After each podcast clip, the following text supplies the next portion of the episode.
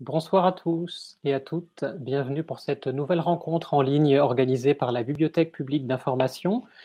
Euh, ce soir, nous poursuivons le cycle de rencontres entamé euh, le 19 avril dernier, euh, cycle de rencontres intitulé Dernières nouvelles de la préhistoire et consacré à l'actualité de la recherche en préhistoire et en paléoanthropologie.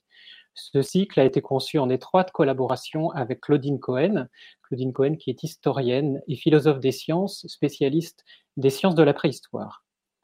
La séance de ce soir, euh, Quoi de neuf sur les sociétés préhistoriques, est consacrée aux dernières découvertes en archéologie et en recherche sur la préhistoire pour appréhender ce qu'ont pu être les sociétés préhistoriques il y a plusieurs dizaines de milliers d'années.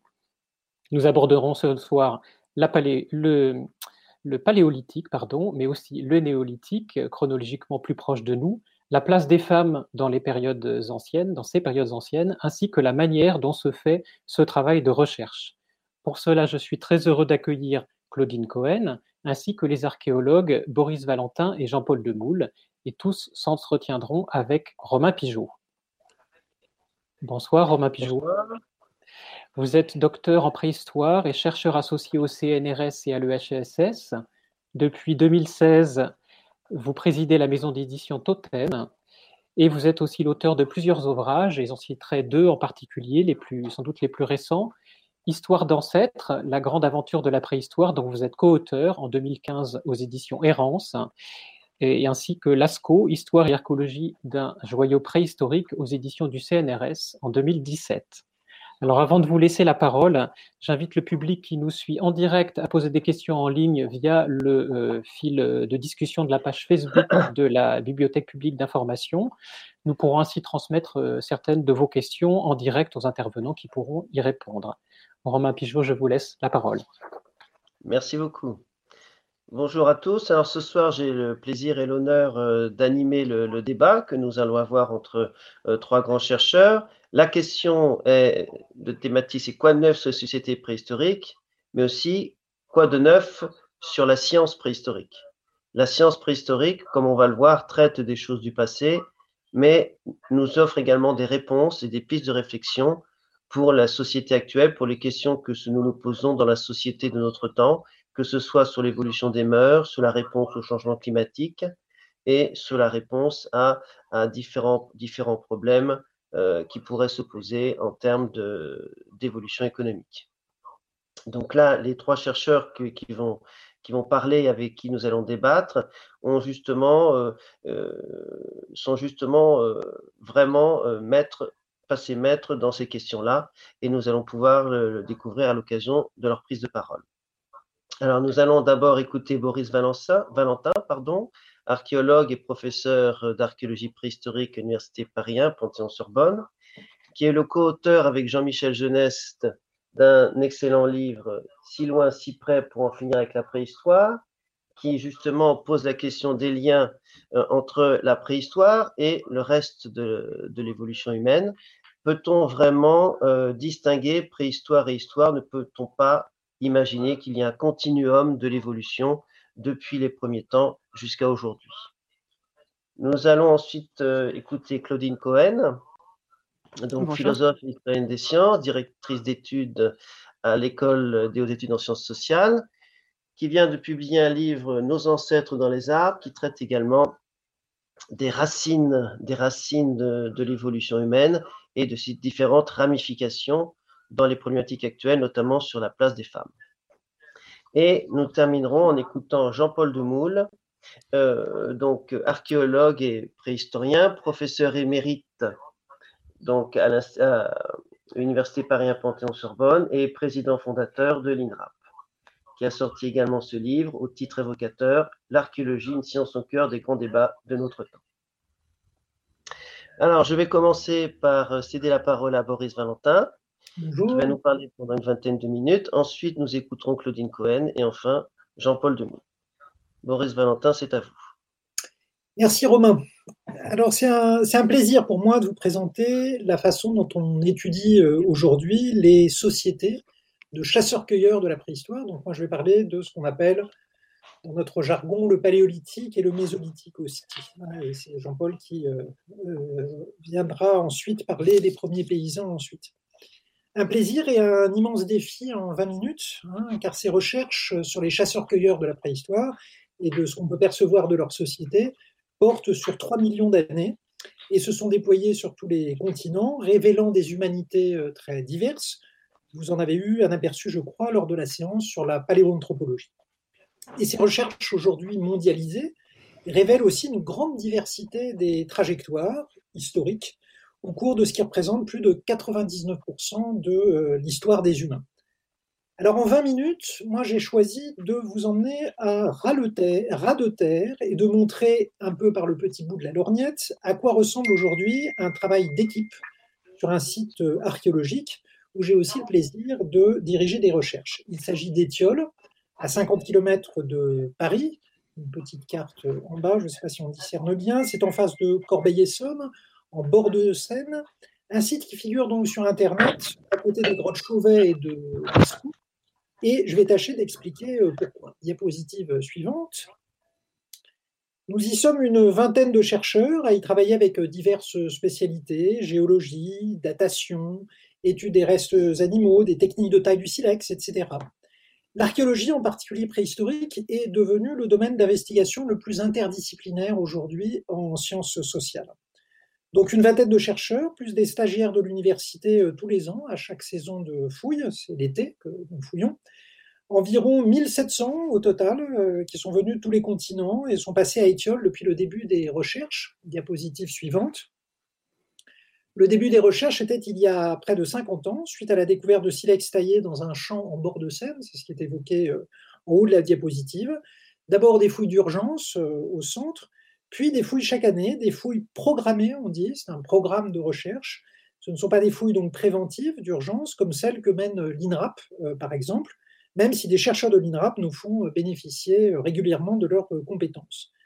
Et le noyau de l'équipe à Étiole, ce sont des enseignants de l'Université Paris 1 et des collègues du CNRS. Diapositive. Voici les pionniers. À gauche, Yvette Taborin, qui désigne son doigt de beaux vestiges qui fut professeur à Paris 1.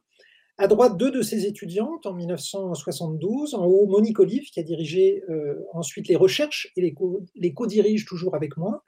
Et en bas, euh, Nicole Pigeot, à droite, qui fut professeur aussi à Paris 1 et qui est récemment décédée comme Yvette euh, Taborin. Yvette, vous la voyez à gauche faire visiter Étiole à André Leroy-Gourand, qui regarde vers nous.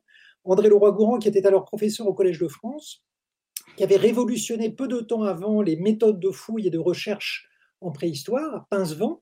Il se revendiquait alors d'une ethnographie euh, préhistorique, j'y reviendrai un peu. Pincevent, un site de même époque qu'Étiole, est presque voisin. Diapositive suivante. Pincevent, près de Fontainebleau, que je connais bien car j'y ai commencé ma, carrière, partage avec Étiole, que vous voyez euh, ici, c'est Yvette Taborin qui euh, marche sur un des sols d'Étiole. Euh, Pincevent et Étiole partagent le même âge, les environs de moins 15 000 avant aujourd'hui. Et malgré cet âge très reculé, ils partagent une qualité de conservation exceptionnelle, vous le voyez euh, sur euh, cette photo. Alors pour faire image, on parle pour les deux sites parfois de Pompéi de la préhistoire. Ce ne sont évidemment pas des cendres volcaniques qui les ont ensevelis, bien sûr, mais les alluvions euh, douces qui ont été déposées euh, par la Seine euh, chaque année, la Seine qui bordait donc ces deux gisements il y a 15 000 ans aussi. Et diapositive suivante, ces alluvions douces ont fossilisé à Étiole plusieurs campements saisonniers successifs, au moins une quinzaine. Les gens sont revenus une quinzaine de fois il y a 15 000 ans. C'est ce qu'on devine sur l'image en bas à droite, où l'on voit des fouilleurs sur des marches d'escalier artificielles euh, au-dessus du campement sur lequel se tient Yvette Taborin. Ce que vous voyez au plus bas, sur l'image de droite, l'encart de droite, c'est le sol sur lequel marche euh, Yvette Taborin à gauche. En fait, ces marches, ce sont des portions de campement plus récents, plus récents donc plus haut dans l'empilement des, couches. Alors je reviens à la qualité de conservation exceptionnelle vu l'ancienneté. Euh, rien n'a bougé, hein. tout est à la place où les gens les ont, ont laissé, les vestiges il y a 15 000 ans. À l'échelle de l'Europe tout entière, on ne compte qu'une toute petite dizaine de gisements de cette époque et de cette qualité. Et en ce moment, Étiole est le seul en cours de, de. Diapositive suivante. Alors précisons maintenant un peu de quelle époque euh, il s'agit. Il y a 15 000 ans, on est à la fin des temps glaciaires, dans des paysages de steppes froides. Vous voyez une évocation au haut à droite. Et aussi pratiquement à la fin de la préhistoire européenne, qui avait commencé 500 000 ans plus tôt. Les premiers euh, peuplements dans l'Europe moyenne, c'est il y a 500 000 ans. Donc là, on est seulement il y a 15 000 ans, c'est la fin de la préhistoire. Depuis 40 000 ans, cette Europe était peuplée par des gens qui nous ressemblent beaucoup physiquement, étant de la même espèce que nous, euh, des Homo sapiens, on dit aussi parfois des hommes de Cro-Magnon, pour cette période ancienne de notre espèce, au cours de laquelle ils ont succédé en Europe, vers moins 40 000, euh, à Néandertal. Alors ce sont ces anciens sapiens qui ont peint la grotte Chauvet, 20 euh, 000 ans avant les campements d'Étiole. Hein, à noter qu'il s'est donc écoulé plus de temps entre Chauvet et Étiole qu'entre Étiole et aujourd'hui. Euh, Lascaux, c'est plus proche d'Étiole en proportion, 7000 ans d'écart seulement. Lascaux est plus vieux de 7000 ans, donc vers moins 21 000 environ, moins 22 000. Euh, et Étiole, c'est moins 15 000. À toutes ces époques, depuis 40 000 ans, donc, les gens en Europe sont nomades, vivant de chasse et un peu de cueillette.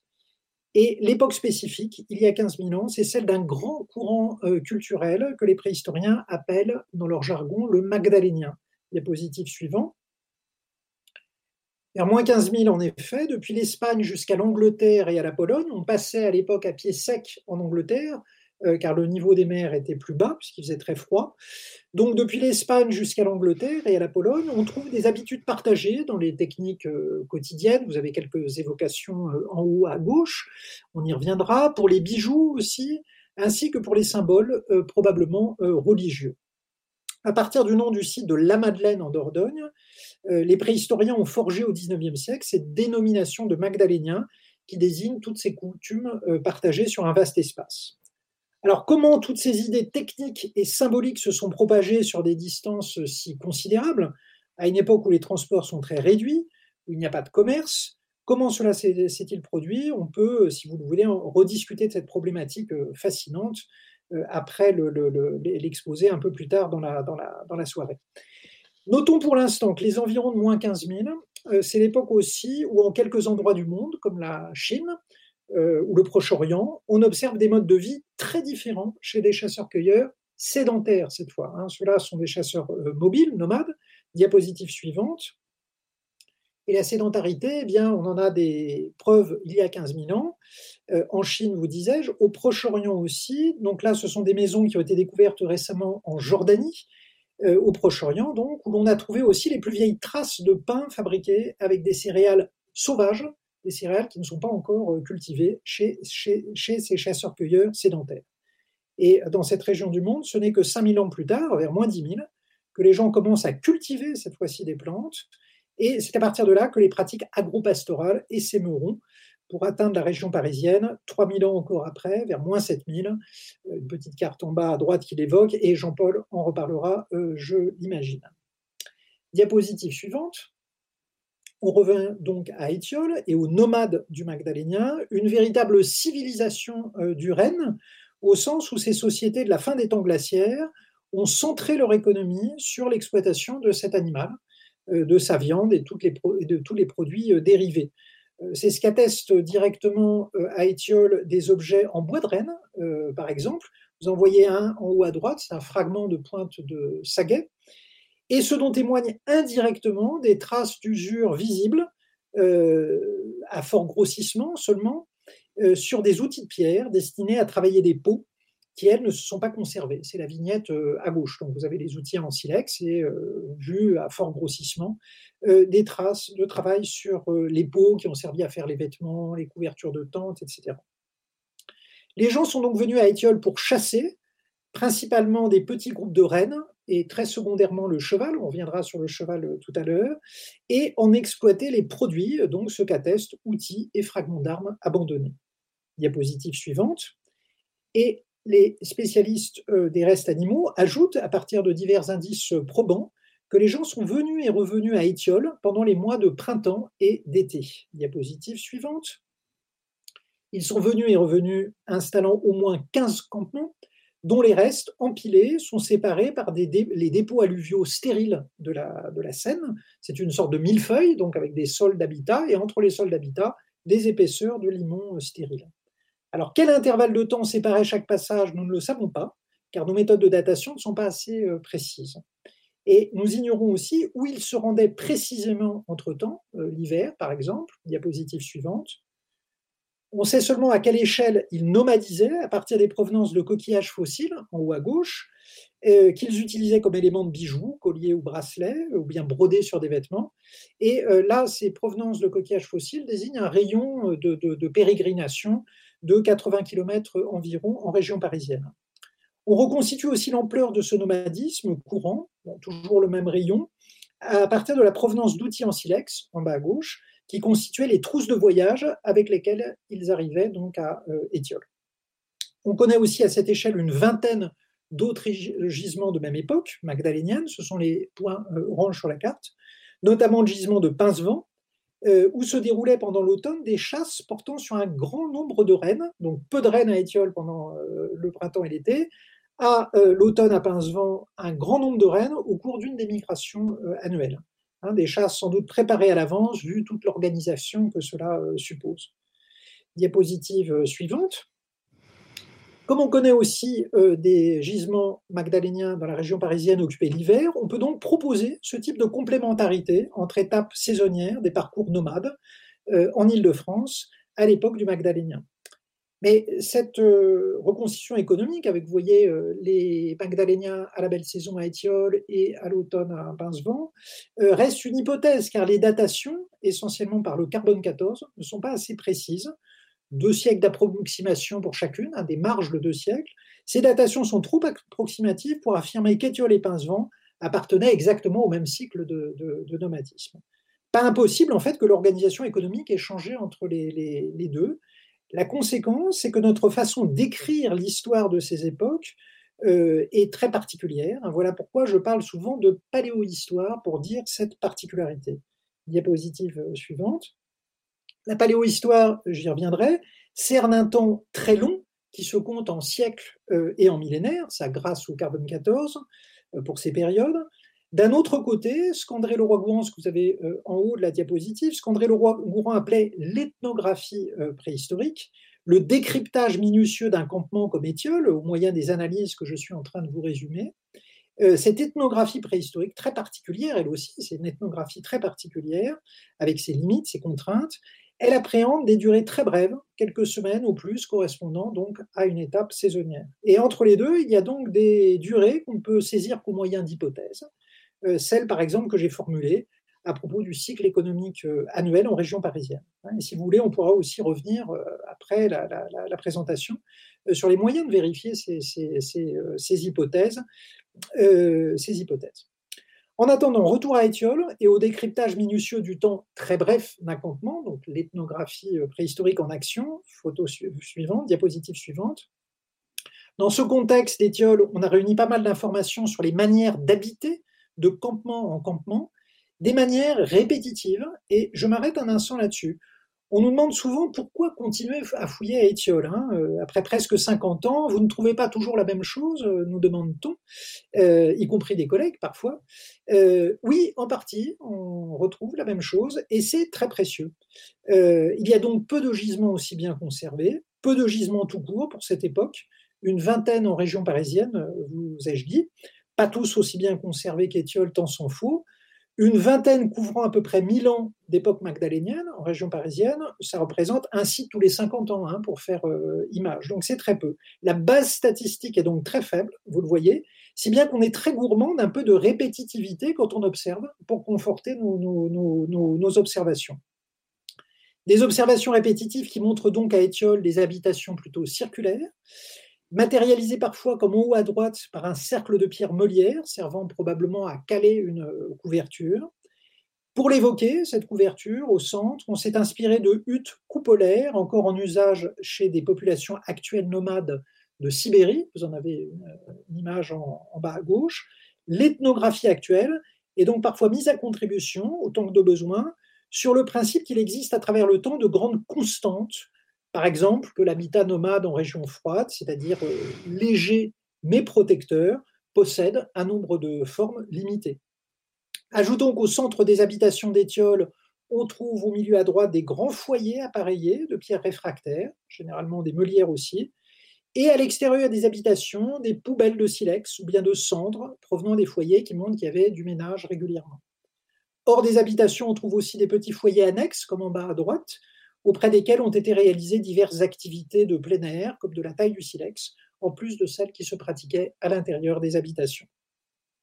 Plusieurs habitations et leurs dépendances, donc, coexistaient dans chaque campement, comme on le voit en haut à gauche, sur le plan d'un campement fouillé sur 700 mètres carrés, qui a été étudié donc euh, très en détail. En réassemblant les silex euh, entre eux, on a pu montrer qu'une des habitations, U5, je ne sais pas si vous arrivez à, discerner, c'est celle qui est tout en haut, euh, pardon, P15, celle qui est au milieu, une des habitations a reçu pas mal d'outils de l'autre, U5 en haut, où œuvraient un ou plusieurs très bons tailleurs. Hein, et on en a déduit qu'il y avait probablement des liens forts, sans doute familiaux, entre les occupants de ces deux, deux habitations. Ainsi, sur un gisement, aussi bien un gisement aussi bien conservé, en poussant les études loin, c'est un des avantages d'une équipe pluridisciplinaire qui a du temps et un fort ancrage universitaire, en poussant les études, on peut reconstituer, vous voyez, des bribes de sociologie préhistorique. Diapositive suivante. L'équipe étudie aussi de près la manière de tailler ce silex en réassemblant les fragments découverts pour reconstituer minutieusement les dalettes d'un silex local très pur qui faisait une part de l'attrait du site, en plus des bonnes conditions de chasse. Une fois les volumes d'origine reconstitués, il est ensuite possible de suivre un par un les gestes des tailleurs préhistoriques, comme si on se plaçait derrière leur euh, épaule. On reconnaît dans ces gestes des manières de faire caractéristiques du courant culturel magdalénien, observé euh, jusqu'en Pologne, par exemple. Euh, on reconnaît aussi des touches personnelles avec deux extrêmes. D'une part, en bas à gauche, des savoir-faire déficients ou tâtonnants, qui sont la marque d'apprentis, sans doute des enfants. De l'autre, de véritables performances en termes de longueur, des produits de silex qui font plus de 40 cm parfois, des prouesses que ne savent pas encore accomplir les chercheurs d'aujourd'hui qui tentent de reproduire les techniques de taille euh, préhistoriques. Des prouesses dues à quelques maîtres tailleurs à droite, et les études ont montré que non seulement ces maîtres tailleurs avaient accès au meilleur silex, mais aussi qu'ils taillaient au plus près des foyers, tandis que les apprentis s'entraînaient à l'écart sur du silex moins bon ou même sur des déchets de taille laissés par les grands tailleurs. Encore quelques bribes de sociologie. Diapositive suivante. Un peu de sociologie encore, mais à une autre échelle. On a évoqué déjà les parcours saisonniers au sein de la région parisienne, avec transport de quelques outils en silex et euh, de bijoux. D'autres coquillages, en haut à droite, détachés aussi de bijoux, proviennent des rivages de l'Atlantique de l'époque et ils ont sûrement été acquis par échange. Ils matérialisent donc les réseaux d'alliances à longue distance par lesquels ont transité aussi les idées qui constituent le courant culturel magdalénien. Si vous voulez, on y reviendra. Restons pour l'instant dans le monde des symboles pour évoquer une très belle découverte. Diapositive suivante.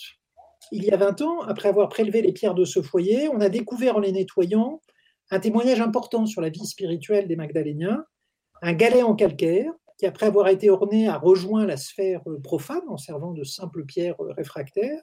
Diapositive suivante. Auparavant, le galet de Seine avait été, euh, c'est un galet ramassé dans la Seine, un galet de calcaire, avait été gravé de symboles animaliers dans le plus pur style magdalénien, celui que l'on retrouve à la même époque dans des grottes peintes de Dordogne ou des Pyrénées, comme Rouffignac ou Mio, sur une face, un cheval et deux rennes, intriqués et tête bêche, c'est euh, la petite figure du, bas, et sur l'autre, celle qui est, qui, est, agrandie, un cheval peut être mort, l'œil fermé, la langue tirée, les pattes étirées comme s'il était sur le sol, et on voit une sorte de flèche schématique sur son poitrail. Et puis derrière lui, une créature monstrueuse, comme on en trouve parfois dans l'art paléolithique, un être sur deux jambes avec des seins, affublés d'une tête de félin, au bras prolongé euh, de griffes, un monstre en, somme. De toute évidence, c'est un fragment de mythe puissant qui est conservé là, et c'est ça qui fait de l'œuvre une pièce maîtresse de l'art du paléolithique récent européen. Et euh, si cela vous intéresse, vous aurez peut-être l'occasion de la voir le 15 octobre prochain au musée du Louvre. Nous l'apportons. Alors l'histoire ne s'arrête pas, là. Diapositive suivant. Il y a presque 20 ans donc, le galet au cheval mort avait donc été découvert dans ce foyer en bas. Et puis dans le même foyer, juste avant le départ, les Magdaléniens ont abandonné un cou de cheval, le seul reste de cette espèce pour ce campement, et un cou, une encolure intacte dont la viande n'a pas été prélevée. Une offrande probable par conséquent. Or, en reprenant les fouilles dans ce même secteur en 2018, il y a eu une autre découverte excitante, diapositive suivante. Dans un autre campement plus récent, plus haut dans l'épaisseur du millefeuille, le bassin intact d'un autre cheval a été abandonné, sans à nouveau qu'on ne prélève de la, de la viande. Il est donc plausible qu'un certain temps après le dépôt du galet, puis du coup, une nouvelle offrande a eu lieu avec le bassin, par les mêmes gens ou par d'autres, qui avaient gardé la mémoire des faits sacrés qui s'étaient déroulés là. Il est très rare qu'on puisse aller jusque-là en archéologie préhistorique, et cela vaut le coup de fouiller près de 50 ans euh, si on peut explorer aussi loin le monde des croyances et des rituels. Je m'arrête un instant sur l'importance de la découverte en archéologie préhistorique. Vu la base statistique très faible évoquée tout à l'heure, le poids de, la découverte euh, est très fort, car, toute découverte peut ouvrir de grandes perspectives, voire bousculer des, théories. D'où l'impression fausse que le savoir dans ce domaine est très peu cumulatif, euh, qu'il n'y a pas de progrès.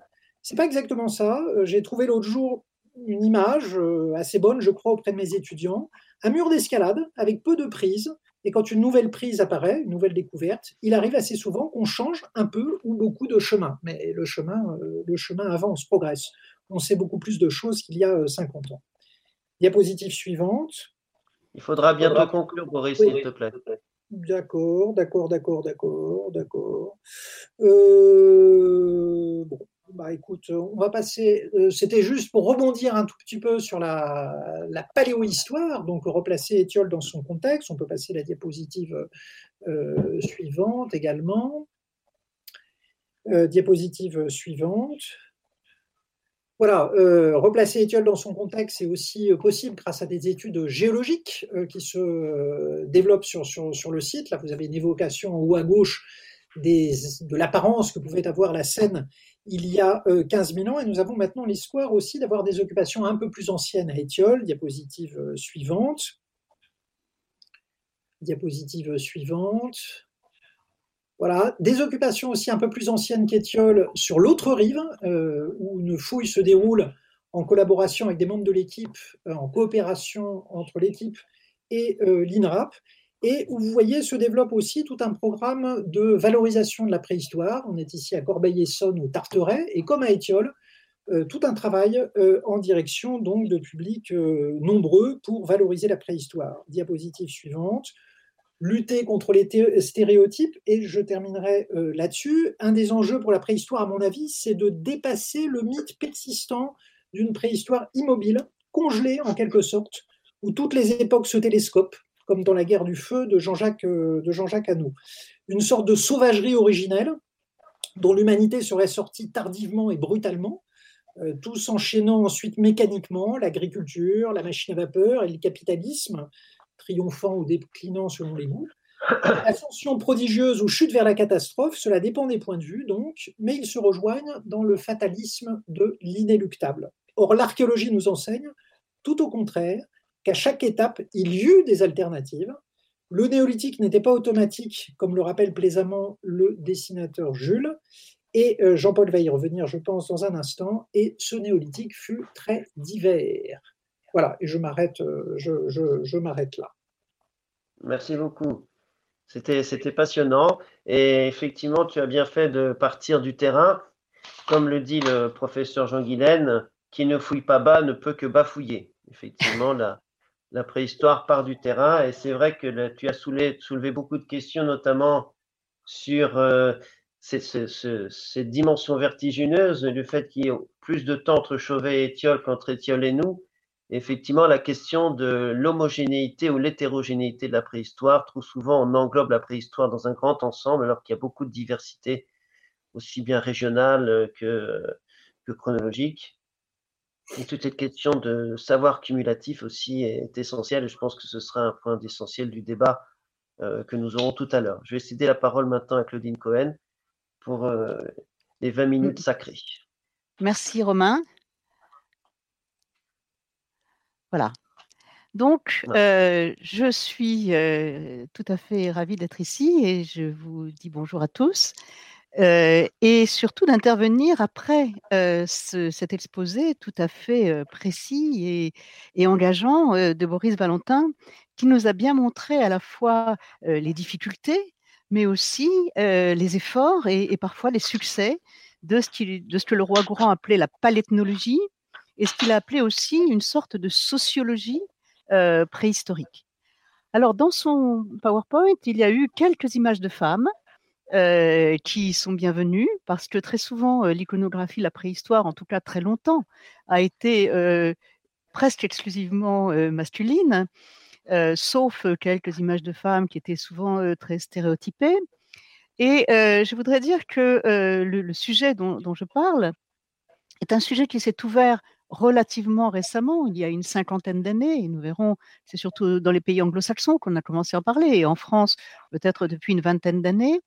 et certainement que la question de la distribution des rôles, la question du genre, de la construction sociale des sexes est une question extrêmement difficile à aborder dans ces sciences de la préhistoire dont vous avez vu qu'elles se nourrissent de choses extrêmement ténues, de traces, de restes très partiels, de fragments dispersés auxquels il faut donner une, signification, une intelligibilité. Et vous avez vu, par les quelques exemples que vous a donnés Boris, à quels efforts sont contraints les, préhistoriens pour arriver à faire parler ces vestiges.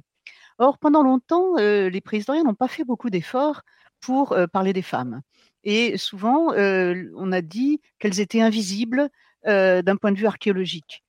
Qu'on ne pouvait pas distinguer un homme d'une femme sur un site préhistorique et encore moins sur un caillou taillé, comme Boris vous en a montré. Le caillou n'a pas de sexe et, rien ne dit si, a priori, quand on s'efforce de le décrire, de le classer, comme on fait très longtemps les préhistoriens, rien ne dit si c'est un homme, une femme qui l'a fait, qui l'a fabriqué, qui l'a utilisé, etc. De plus, malgré tous ces efforts de, de, paléthnologie et de sociologie préhistorique, on sait quand même très peu de choses sur l'organisation des sociétés paléolithiques, surtout aux périodes les plus anciennes. on sait de quoi elles vivaient, on sait euh, en particulier pour euh, le paléolithique supérieur euh, cette organisation des, chasseurs-cueilleurs qu'ils étaient, mais en général, on ne détaille pas trop les rôles de chacun. Alors, tout cela, cette, sorte de mise à l'écart de, ces questions, a finalement eu pour effet pendant longtemps de reléguer cette question de la différence des sexes à, à, quelque chose dont on ne voulait pas parler.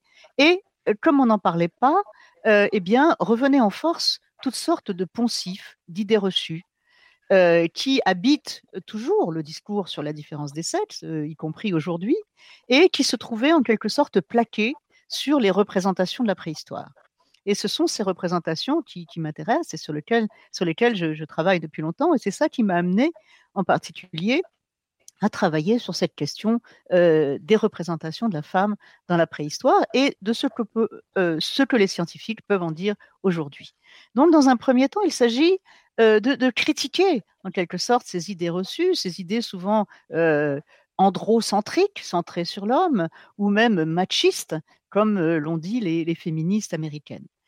Alors, Voici par exemple deux visions tout à fait caricaturales qui datent pas d'aujourd'hui bien sûr, qui datent du, du, 19e siècle, mais qui en quelque sorte ont, perduré plus ou moins dans l'inconscient collectif. D'un côté, à droite, vous avez une famille, une famille à l'âge de pierre, avec cet homme viril, musclé, armé, barbu, qui regarde vers le lointain et vers l'avenir et vers tout ce qu'il va créer et tout ce qu'il va inventer. Et puis, sous son image, eh bien celle d'une femme assise, regardant vers le bas, et plus ou moins dépoitraillée, habillée très légèrement, et entourée de très de nombreux enfants, avec un collier qui la part. voilà. Donc c'est un peu le, poncif de la famille, de la famille victorienne en quelque sorte, qui est ici projeté sur cette, sur cette préhistoire.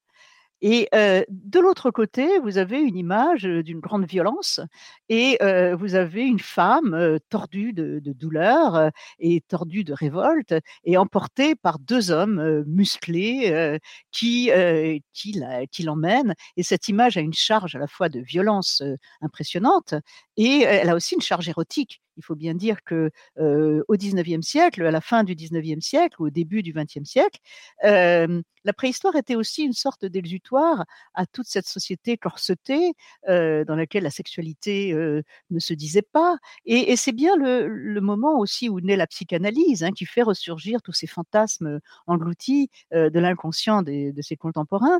Et, donc voilà une image où l'érotisme transparaît en même temps que ça veut être une image ethnographique puisque ça représente le rapt, hein, le rapt, l'enlèvement des femmes, qui était une des théories euh, ethnographiques euh, de l'époque, l'exogamie, le fait que les, euh, les hommes allaient enlever dans un village voisin des femmes pour les, pour les épouser. Et donc, vous voyez cette double image, à la fois d'une femme vouée à la famille et aux enfants, sédentaire, assise, et d'un autre côté, une image objet de viol, de violence et objet érotique. Et donc, c'est une iconographie qui a perduré, en particulier pour les représentations du, paléolithique, pendant, assez longtemps et qui continue, encore une fois, à habiter un petit peu notre imaginaire. Alors, est-ce que nous devons en rester là?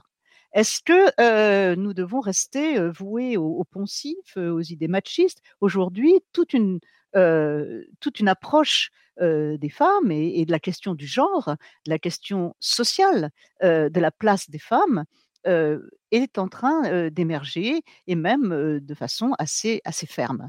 Alors, nous savons aujourd'hui que pour parler des rôles sociaux, y compris dans nos sociétés, mais aussi dans celles de la préhistoire, eh bien, on ne peut pas parler de rôle naturel. Ce n'est pas la nature qui inscrit les comportements des hommes et des femmes, mais c'est pour une très grande part la société. C'est la société qui règle, y compris la reproduction, qui règle les rapports entre les individus, les rapports de parenté, qui, règle les, qui règle les rôles sociaux, qui règle ce qu'on peut faire et ne pas faire, qui règle l'éducation, etc. Et donc, cette vision contemporaine de la différence des sexes et du genre doit nous conduire à interroger ces poncifs et à reconsidérer certains des rôles qui sont assignés aux femmes dans les sociétés de la préhistoire. Alors, bien sûr, le premier rôle, c'est celui de la maternité. Ce sont les femmes non pas, ce ne sont pas les seules qui font les enfants, mais en tout cas, c'est elles qui les portent, c'est elles qui leur donnent le jour, et c'est elles qui, jusqu'à un certain point, assurent en partie leur subsistance. alors, comment penser ce rôle des femmes mères au, paléolithique et notamment au paléolithique supérieur, dont nous avons beaucoup plus de traces, comme nous l'a montré Boris tout à l'heure, et dont nous avons aussi des vestiges, des représentations que nous nommons artistiques. Alors, quel est le sens de ces représentations? Comment imaginer à partir d'elles ces rôles féminins et en particulier ce rôle de la mère?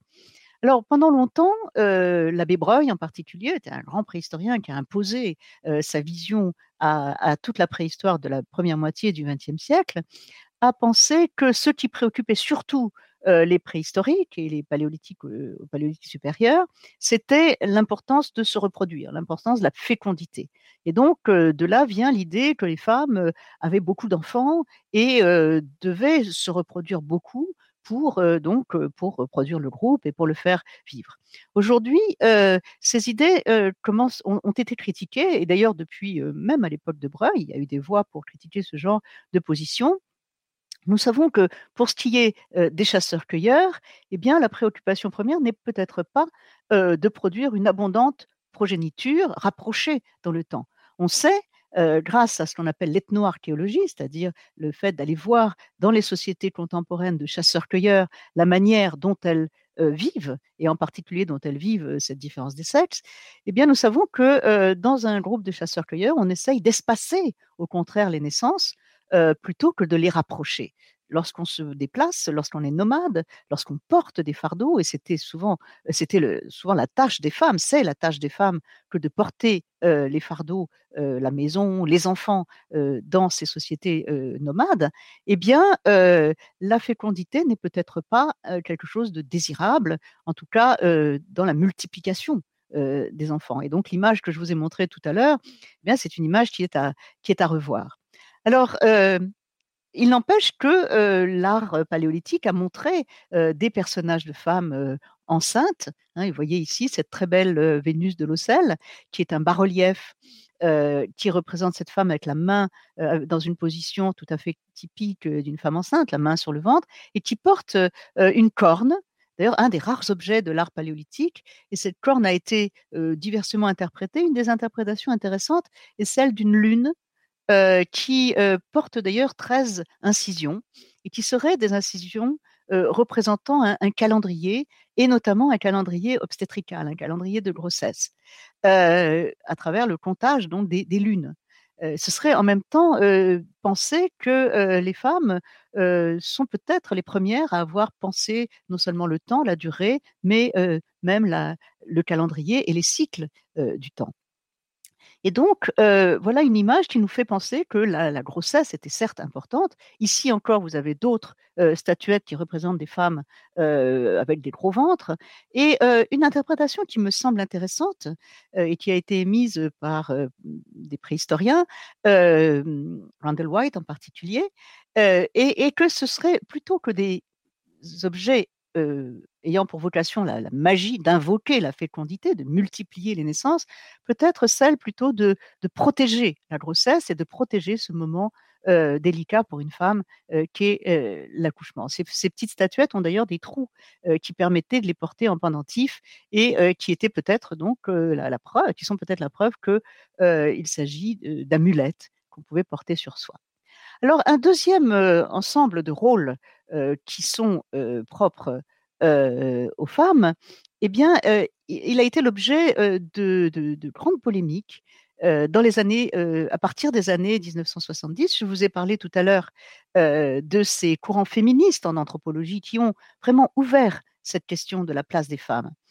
Et dans ces années-là, et déjà depuis le début des années 60, il y avait un modèle, on aimait bien faire des modèles d'hominisation, c'est-à-dire comment l'humanité est devenue ce qu'elle est.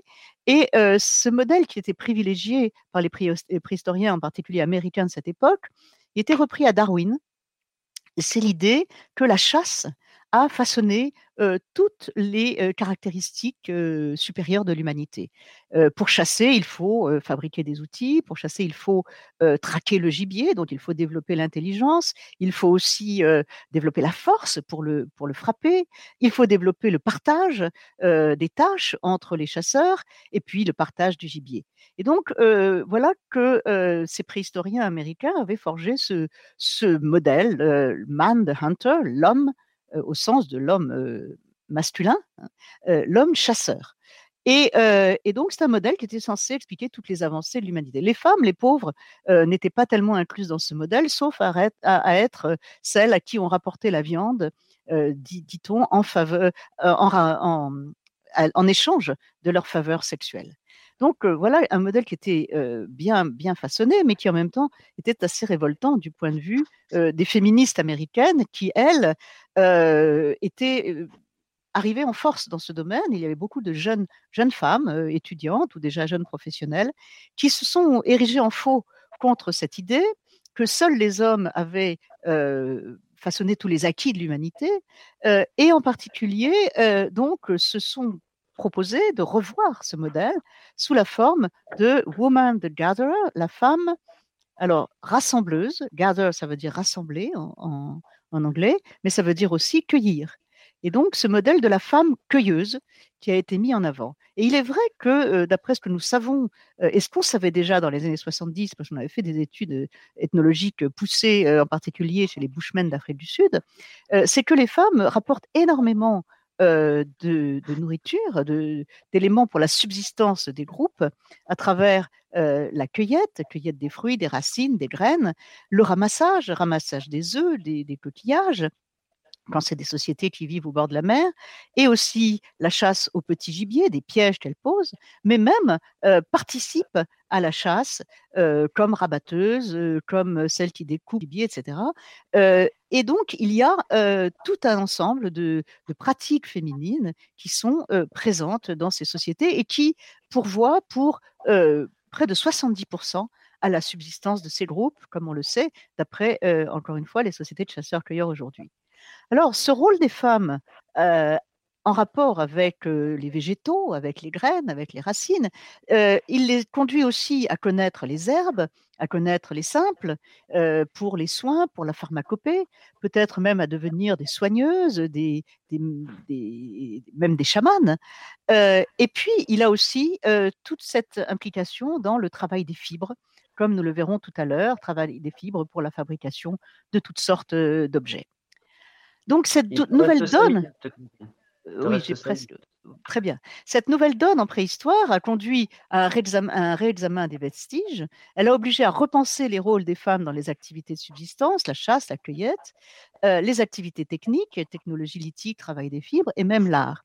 Alors, elle était peut-être un peu outrée dans, la mesure où elle donnait aux femmes vraiment un rôle très central, mais euh, elle a pu ensuite donner lieu à des élaborations, euh, disons, plus fines, qui s'attachaient justement à trouver les femmes sans forcément en faire le centre de ces sociétés, mais à leur donner un rôle à travers l'étude très fine des vestiges.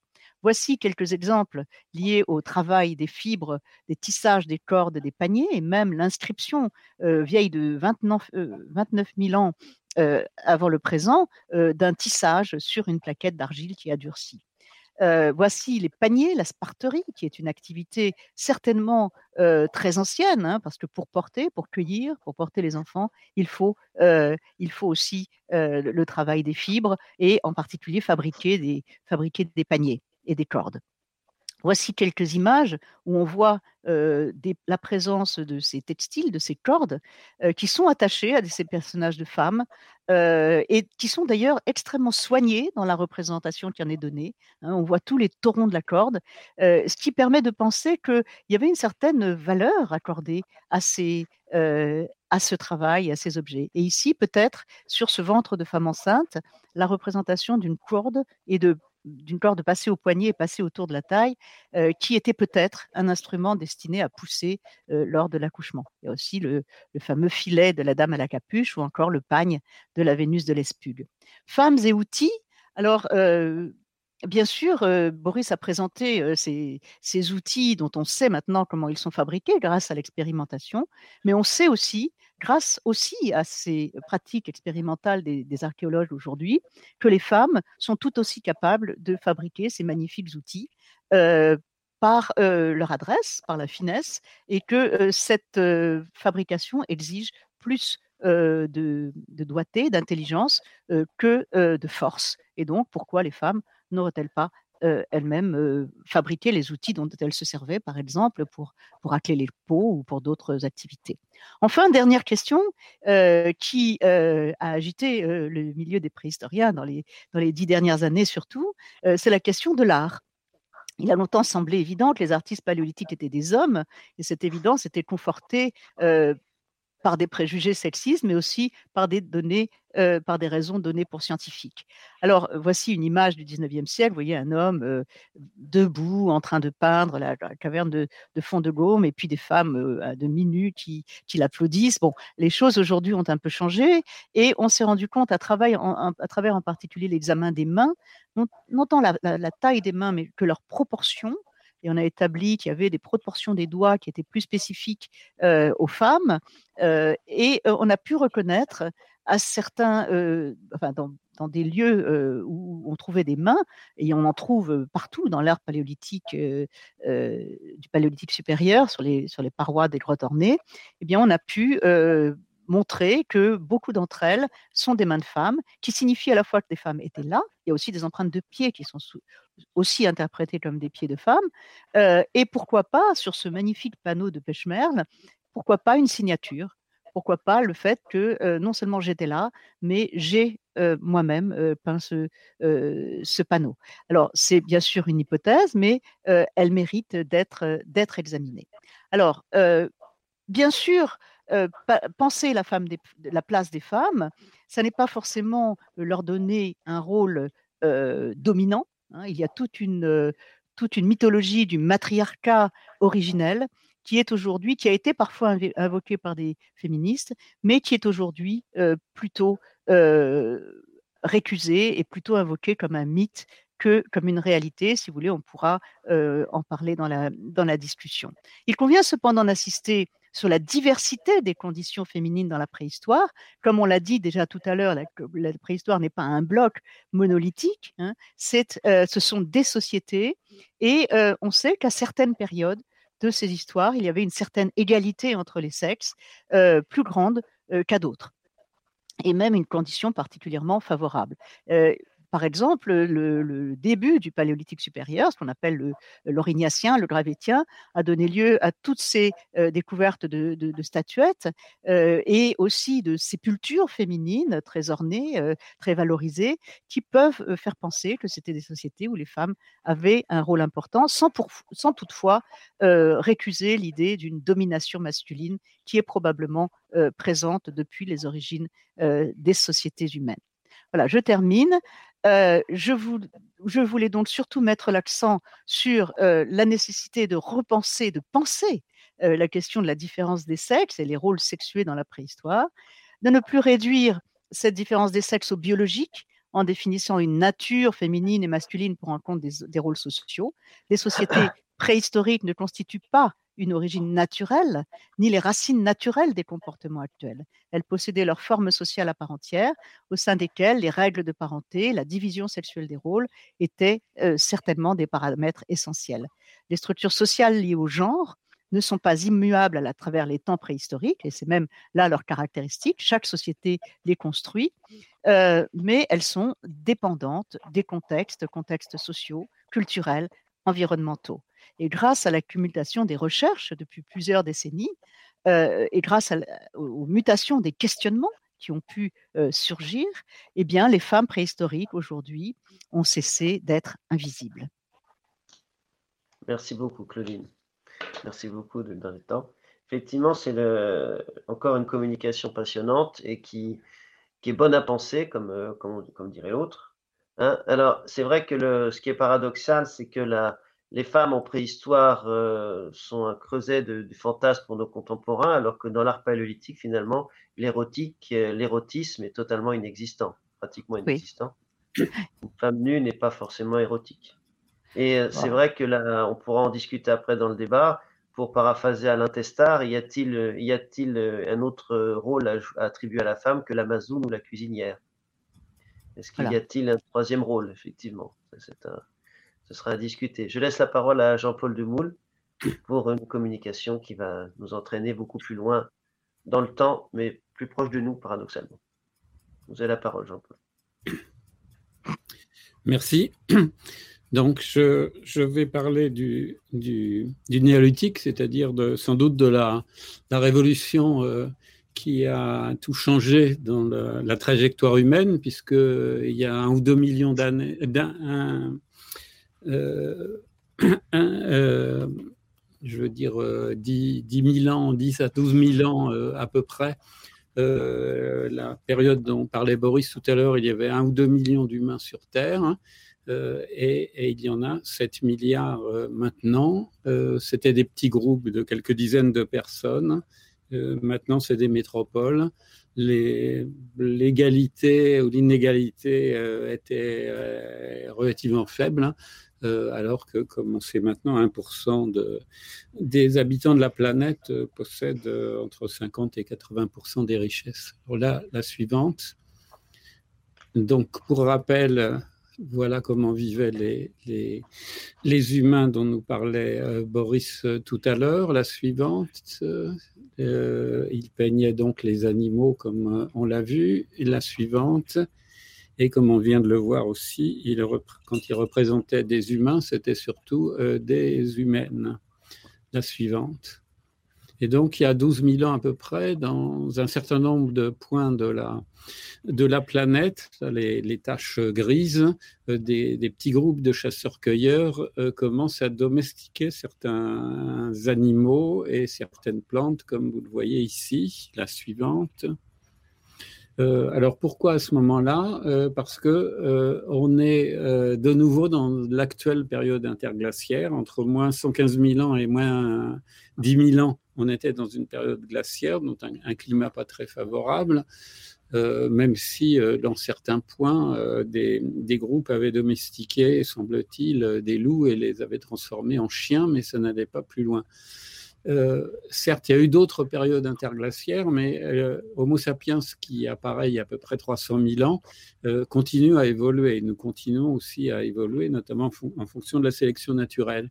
Et on voit que c'est seulement à partir de 40 000 ans qu'il fait des, des, représentations. Donc, on peut penser que c'est cette complexité cérébrale plus grande, elle, coïncide pour la première fois à des conditions climatiques différentes. Et puis, par ailleurs, il est quand même en général plus confortable d'être sédentaire que nomade. La suivante.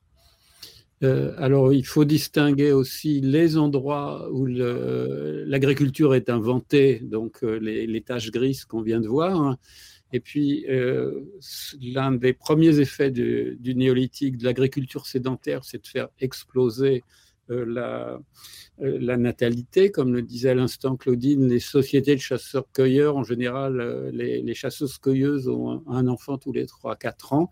Les agricultrices des sociétés traditionnelles, jusque dans l'Europe du début du XXe siècle, vont avoir pratiquement un enfant tous les ans, même si beaucoup vont, mourir en bas âge. Et puis enfin, donc, cette, euh, cette, explosion démographique va faire qu'à partir des foyers originels, ben les, nouveaux agriculteurs vont essaimer et euh, assimiler ou repousser euh, ceux qui restent chasseurs-cueilleurs. Mais néanmoins, troisième possibilité, dans un certain nombre de, régions, les chasseurs-cueilleurs vont adopter spontanément l'agriculture. la suivante. Alors, à quel endroit? Euh, Bien sûr, euh, ça va de soi là où il y avait des espèces domesticables, mais pas forcément là où il y en où il y avait l'environnement était trop abondant parce que ça pousse pas. Dans ce cas-là, l'agriculture qui est quand même beaucoup plus pénible euh, ne représente aucun, aucun avantage. Mais en plus, il y a eu des conditions culturelles qui, évidemment, on ne maîtrise pas toujours. Cette idée de, de domestiquer, euh, non plus d'être immergé dans la nature et de se penser à travers les animaux quand on le voit, comme on le voit dans les grottes, mais de se, au contraire, de se, euh, de dominer la nature elle-même, ce qui est notre vision jusqu'à maintenant, depuis cette époque. La suivante. Euh, et il faut euh, enfin euh, comment être capable d'avoir un certain nombre de techniques. Il faut, faut, stocker les céréales sans qu'elles pourrissent, il faut être capable de soigner les animaux et de les nourrir quand ils sont maintenant qu'ils sont enfermés et arrachés à leur, à leur milieu. et progressivement, donc, on va prendre euh, le contrôle de certaines espèces et, éliminer petit à petit euh, les autres, euh, qui est un processus sur lequel, dans lequel nous sommes toujours, puisqu'on parle d'une sixième extinction massive des, des, espèces. Et donc, comme je disais à l'instant, ce nouveau rapport de domination à la nature. La suivante. Euh, ça ne se, même si euh, ça se passe en gros entre moins 10 000 et moins 5 000 avant notre ère, c'est pas partout avec le même rythme et pas partout euh, les mêmes inventions en même temps. Par exemple, la poterie qui ne va apparaître que vers moins 7 000 à peu près au Proche-Orient, elle est connue vers moins 16 000 en Chine et à peine plus tard au Japon. Euh, donc tout ne se passe pas au, même, euh, au, même, rythme dans les régions du monde, mais c'est quand même l'idée d'une agriculture euh, sédentaire qui va peu à peu l'emporter. La suivante. Euh, là, je commenterai euh, pas plus, c'est pour vous montrer que la, carte tout à l'heure avec les patates grises, c'était une simplification, mais si on module par rapport au climat et par rapport aux différentes espèces et à la, chronologie en bas que vous avez euh, en tout petit de, de, domestication des animaux et des plantes, c'est un processus évidemment beaucoup plus, plus fin. La suivante. Euh, donc là, je me concentrerai uniquement sur le Proche-Orient euh, et l'Europe. L'Europe n'invente pas l'agriculture et, l'élevage. Les chasseurs-cueilleurs descendants de ceux que Boris nous a montrés tout à l'heure avaient l'air très heureux dans leur, euh, dans leur forêt. mais la chose va se passer au Proche-Orient, justement, à un de ces milieux relativement favorables, mais où, comme c'est dans un milieu savane, l'agriculture et l'élevage apportent un plus et permettre de, stabiliser justement la nourriture et va dans ce point-là, comme dans d'autres, provoquer un boom démographique et euh, le mouvement va s'étendre en particulier vers l'Europe. on a représenté que l'Europe et pas les, les autres directions, mais c'est parti dans les différentes directions. La suivante. Donc ces sociétés au départ euh, qu'on a au Proche-Orient est tout à fait simple. C'est la continuation de ce qu'on a vu tout à l'heure, des, chasseurs-cueilleurs euh, qui vivent dans des sortes de, tipis avec des, outils en os et en pierre et qui vont commencer à, ramasser les, céréales et à commencer à domestiquer notamment les, moutons et les chèvres et avec aussi des représentations euh, qui euh, euh, expriment comme une partie des, expressions du paléolithique des préoccupations autour de la, de la reproduction, comme on voit dans ce couple enlacé. La suivante. Et puis, au bout de 1000 ou 2000 ans, eh bien, euh, on voit euh, manifestement, là, euh, en, Syrie, une fouille franco, franco-syrienne sur les bords de l'Euphrate, eh bien, la démographie commence à exploser. on a des maisons rectangulaires de plus en plus nombreuses, des villages permanents. La suivante. Euh, on euh, voit aussi apparaître un nouveau rapport à l'art, non plus ces, peintures d'animaux ou ces petites, uniquement ces petites statuettes, mais là on a des, statues qui font un mètre de, euh, hauteur. La suivante.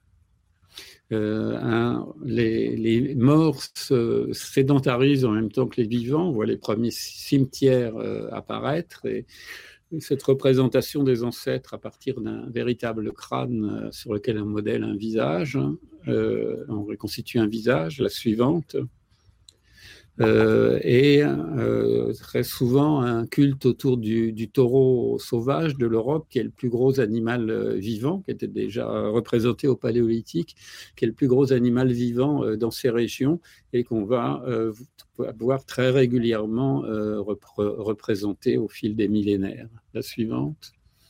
Et cette opposition entre la femme, ici peut-être en train d'accoucher, on en discute, euh, qui est assise entre deux léopards, donc un rapport entre femme et sauvagerie, et par ailleurs la, à la représentation avec le taureau, le couple femme-taureau, euh, c'est quelque chose qu'on va retrouver ensuite dans les grandes religions historiques du Proche-Orient. La suivante.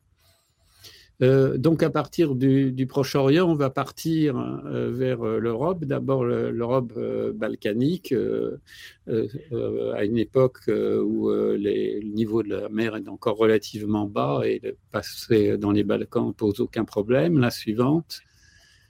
Euh, je vais donner rapidement l'exemple d'un village, d'une fouille euh, qui a été faite par l'Université de Paris 1 avec euh, mon équipe de recherche et un collègue Marion Lichardus à Kovacevo pour vous montrer très concrètement ce que pouvait être un de ces villages. La suivante. Donc, ici, sur toute cette zone plate sur le bord d'une rivière, la suivante. Euh, avec euh, le premier euh, niveau, il y a à peu près 2-3 mètres de stratigraphie, où vous avez là tous ces, petits trous sont les fondations des habitations rectangulaires en bois et en terre de cette époque. La suivante. on a des, des, maquettes dans d'autres régions d'Europe qui nous donnent aussi l'allure générale de ces, de ces habitations. La suivante. Et même, on a eu la chance euh, en Grèce cette fois, mais pas très loin de Kovacevo, de trouver une petite maquette de maison. Euh, vous avez le four, la porte, et puis six figurines, euh, à chaque fois une masculine, une féminine, de grandes, de moyennes et de petites. Et ça, c'est un, des très rares indices qui pourraient nous renseigner sur ce que pouvait être la, l'organisation de la famille nucléaire à cette époque, avec sans doute trois générations et plutôt des couples monogames dans ce cas-là, euh, sachant que euh, beaucoup de sociétés euh, humaines étaient polygames. La suivante. Euh, donc, c'est avec le néolithique, la poterie va, se développer. Elle va offrir aussi un, nouveau support euh, à l'art et en général, c'est toujours euh, géométrique et jamais figuratif. C'est pas l'art grec bien plus tard. Et cette, géométrisation de l'espace peut peut-être être mise en relation avec la prise de contrôle de la nature. La suivante. Euh, voilà des exemples de cuillères euh, en os, donc pour la, consommation. La suivante.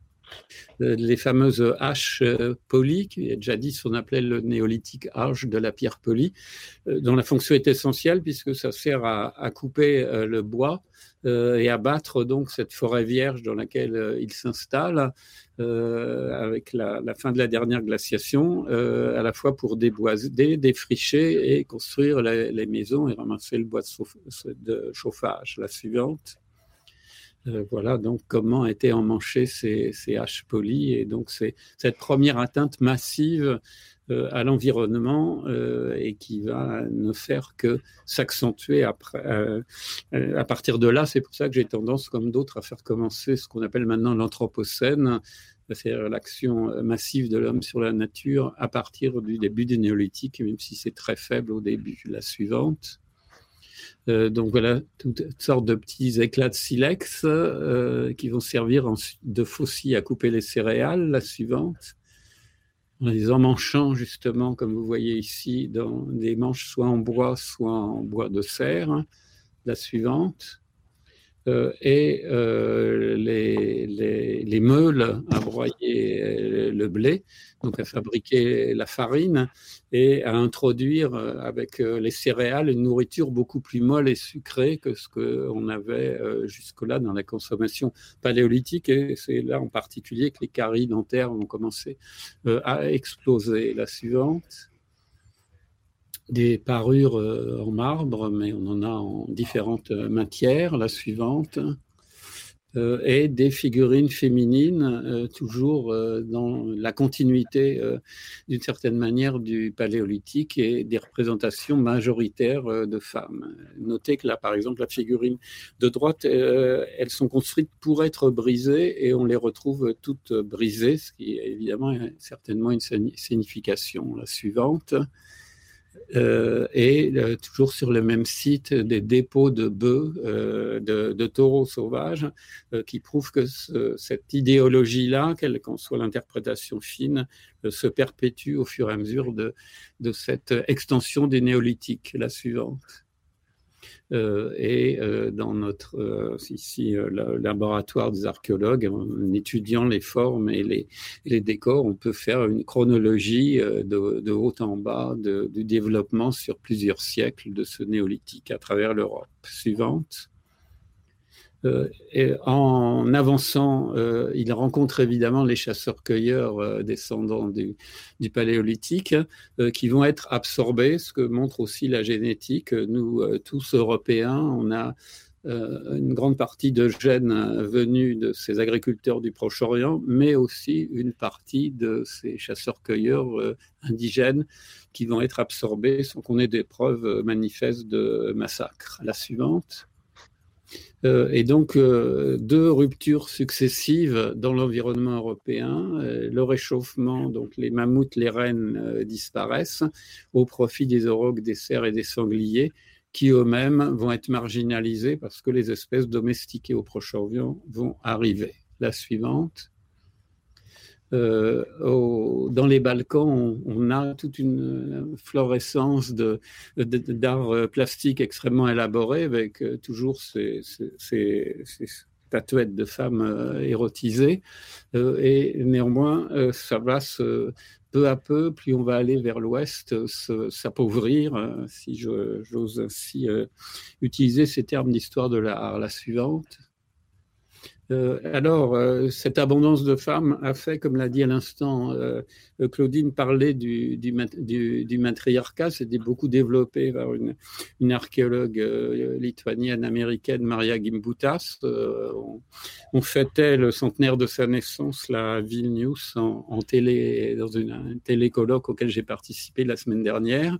Et on n'a pas le temps de détailler, mais on pourra revenir dans la discussion. Mais je rejoins évidemment Claudine sur euh, sur son approche critique euh, la suivante.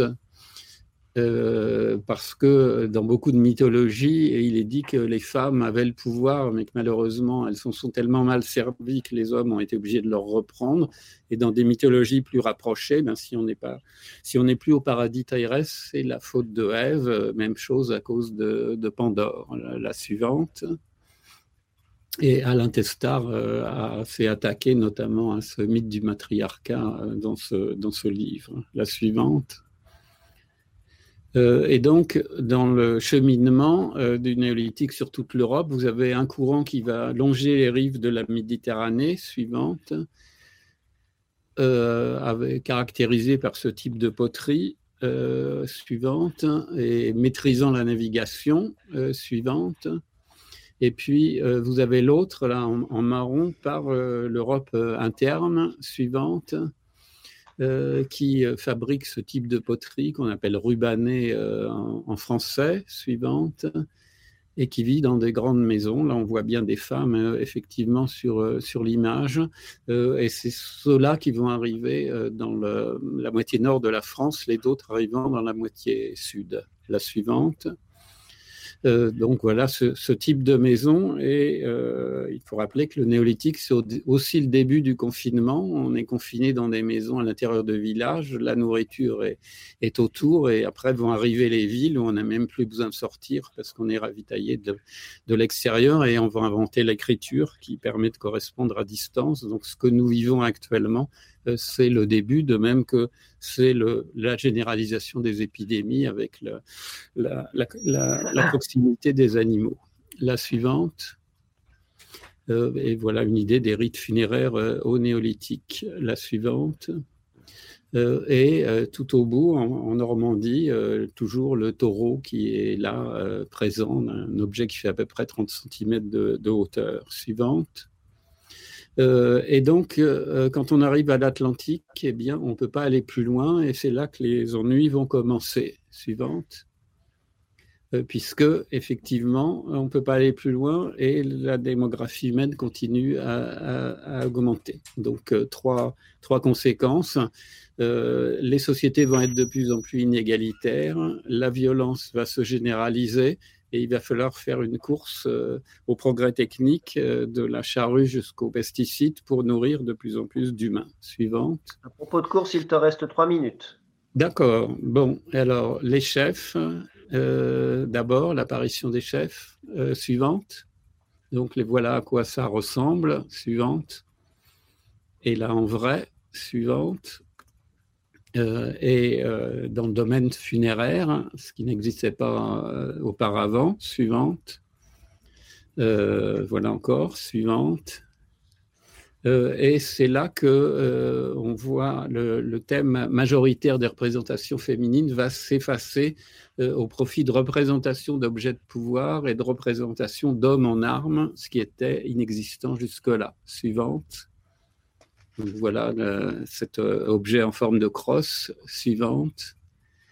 Euh, c'est ce, culte euh, autour du soleil, un panthéon hiérarchisé face à qui n'était pas présent jusque-là, suivant, et qu'on va retrouver à l'âge du bronze, suivant, et jusqu'à Stonehenge, suivant et néanmoins euh, des moments de montée et de descente euh, qu'on constate archéologiquement, donc euh, régulièrement des moments de résistance des pouvoirs trop forts. Suivant. Donc deuxièmement, le développement de la violence. Suivant. L'apparition de villages fortifiés, ce qui n'était pas le cas au début. Suivant. Euh, cette représentation des, hommes euh, armés euh, suivant, et également sur les gravures rupestres, comme dans la vallée des merveilles, suivant, et le célèbre Ötzi, suivant, l'homme des glaces, qui est mort d'une flèche dans le dos et dont le poignard en silex portait l'ADN de plusieurs personnes. Suivante. Et euh, la représentation typique du néolithique, comme les, cités lacustres, comme des sortes de marinas, en fait, c'est des, lieux de, défense et, euh, et, au contraire, et, pas du tout, c'est des, replis dans des zones marginales. Suivante. Euh, et donc, avec la fin du néolithique et l'âge du bronze, on invente des objets véritablement des armes. Suivante et, des traces de guerre, euh, de bataille euh, évidentes. Suivante.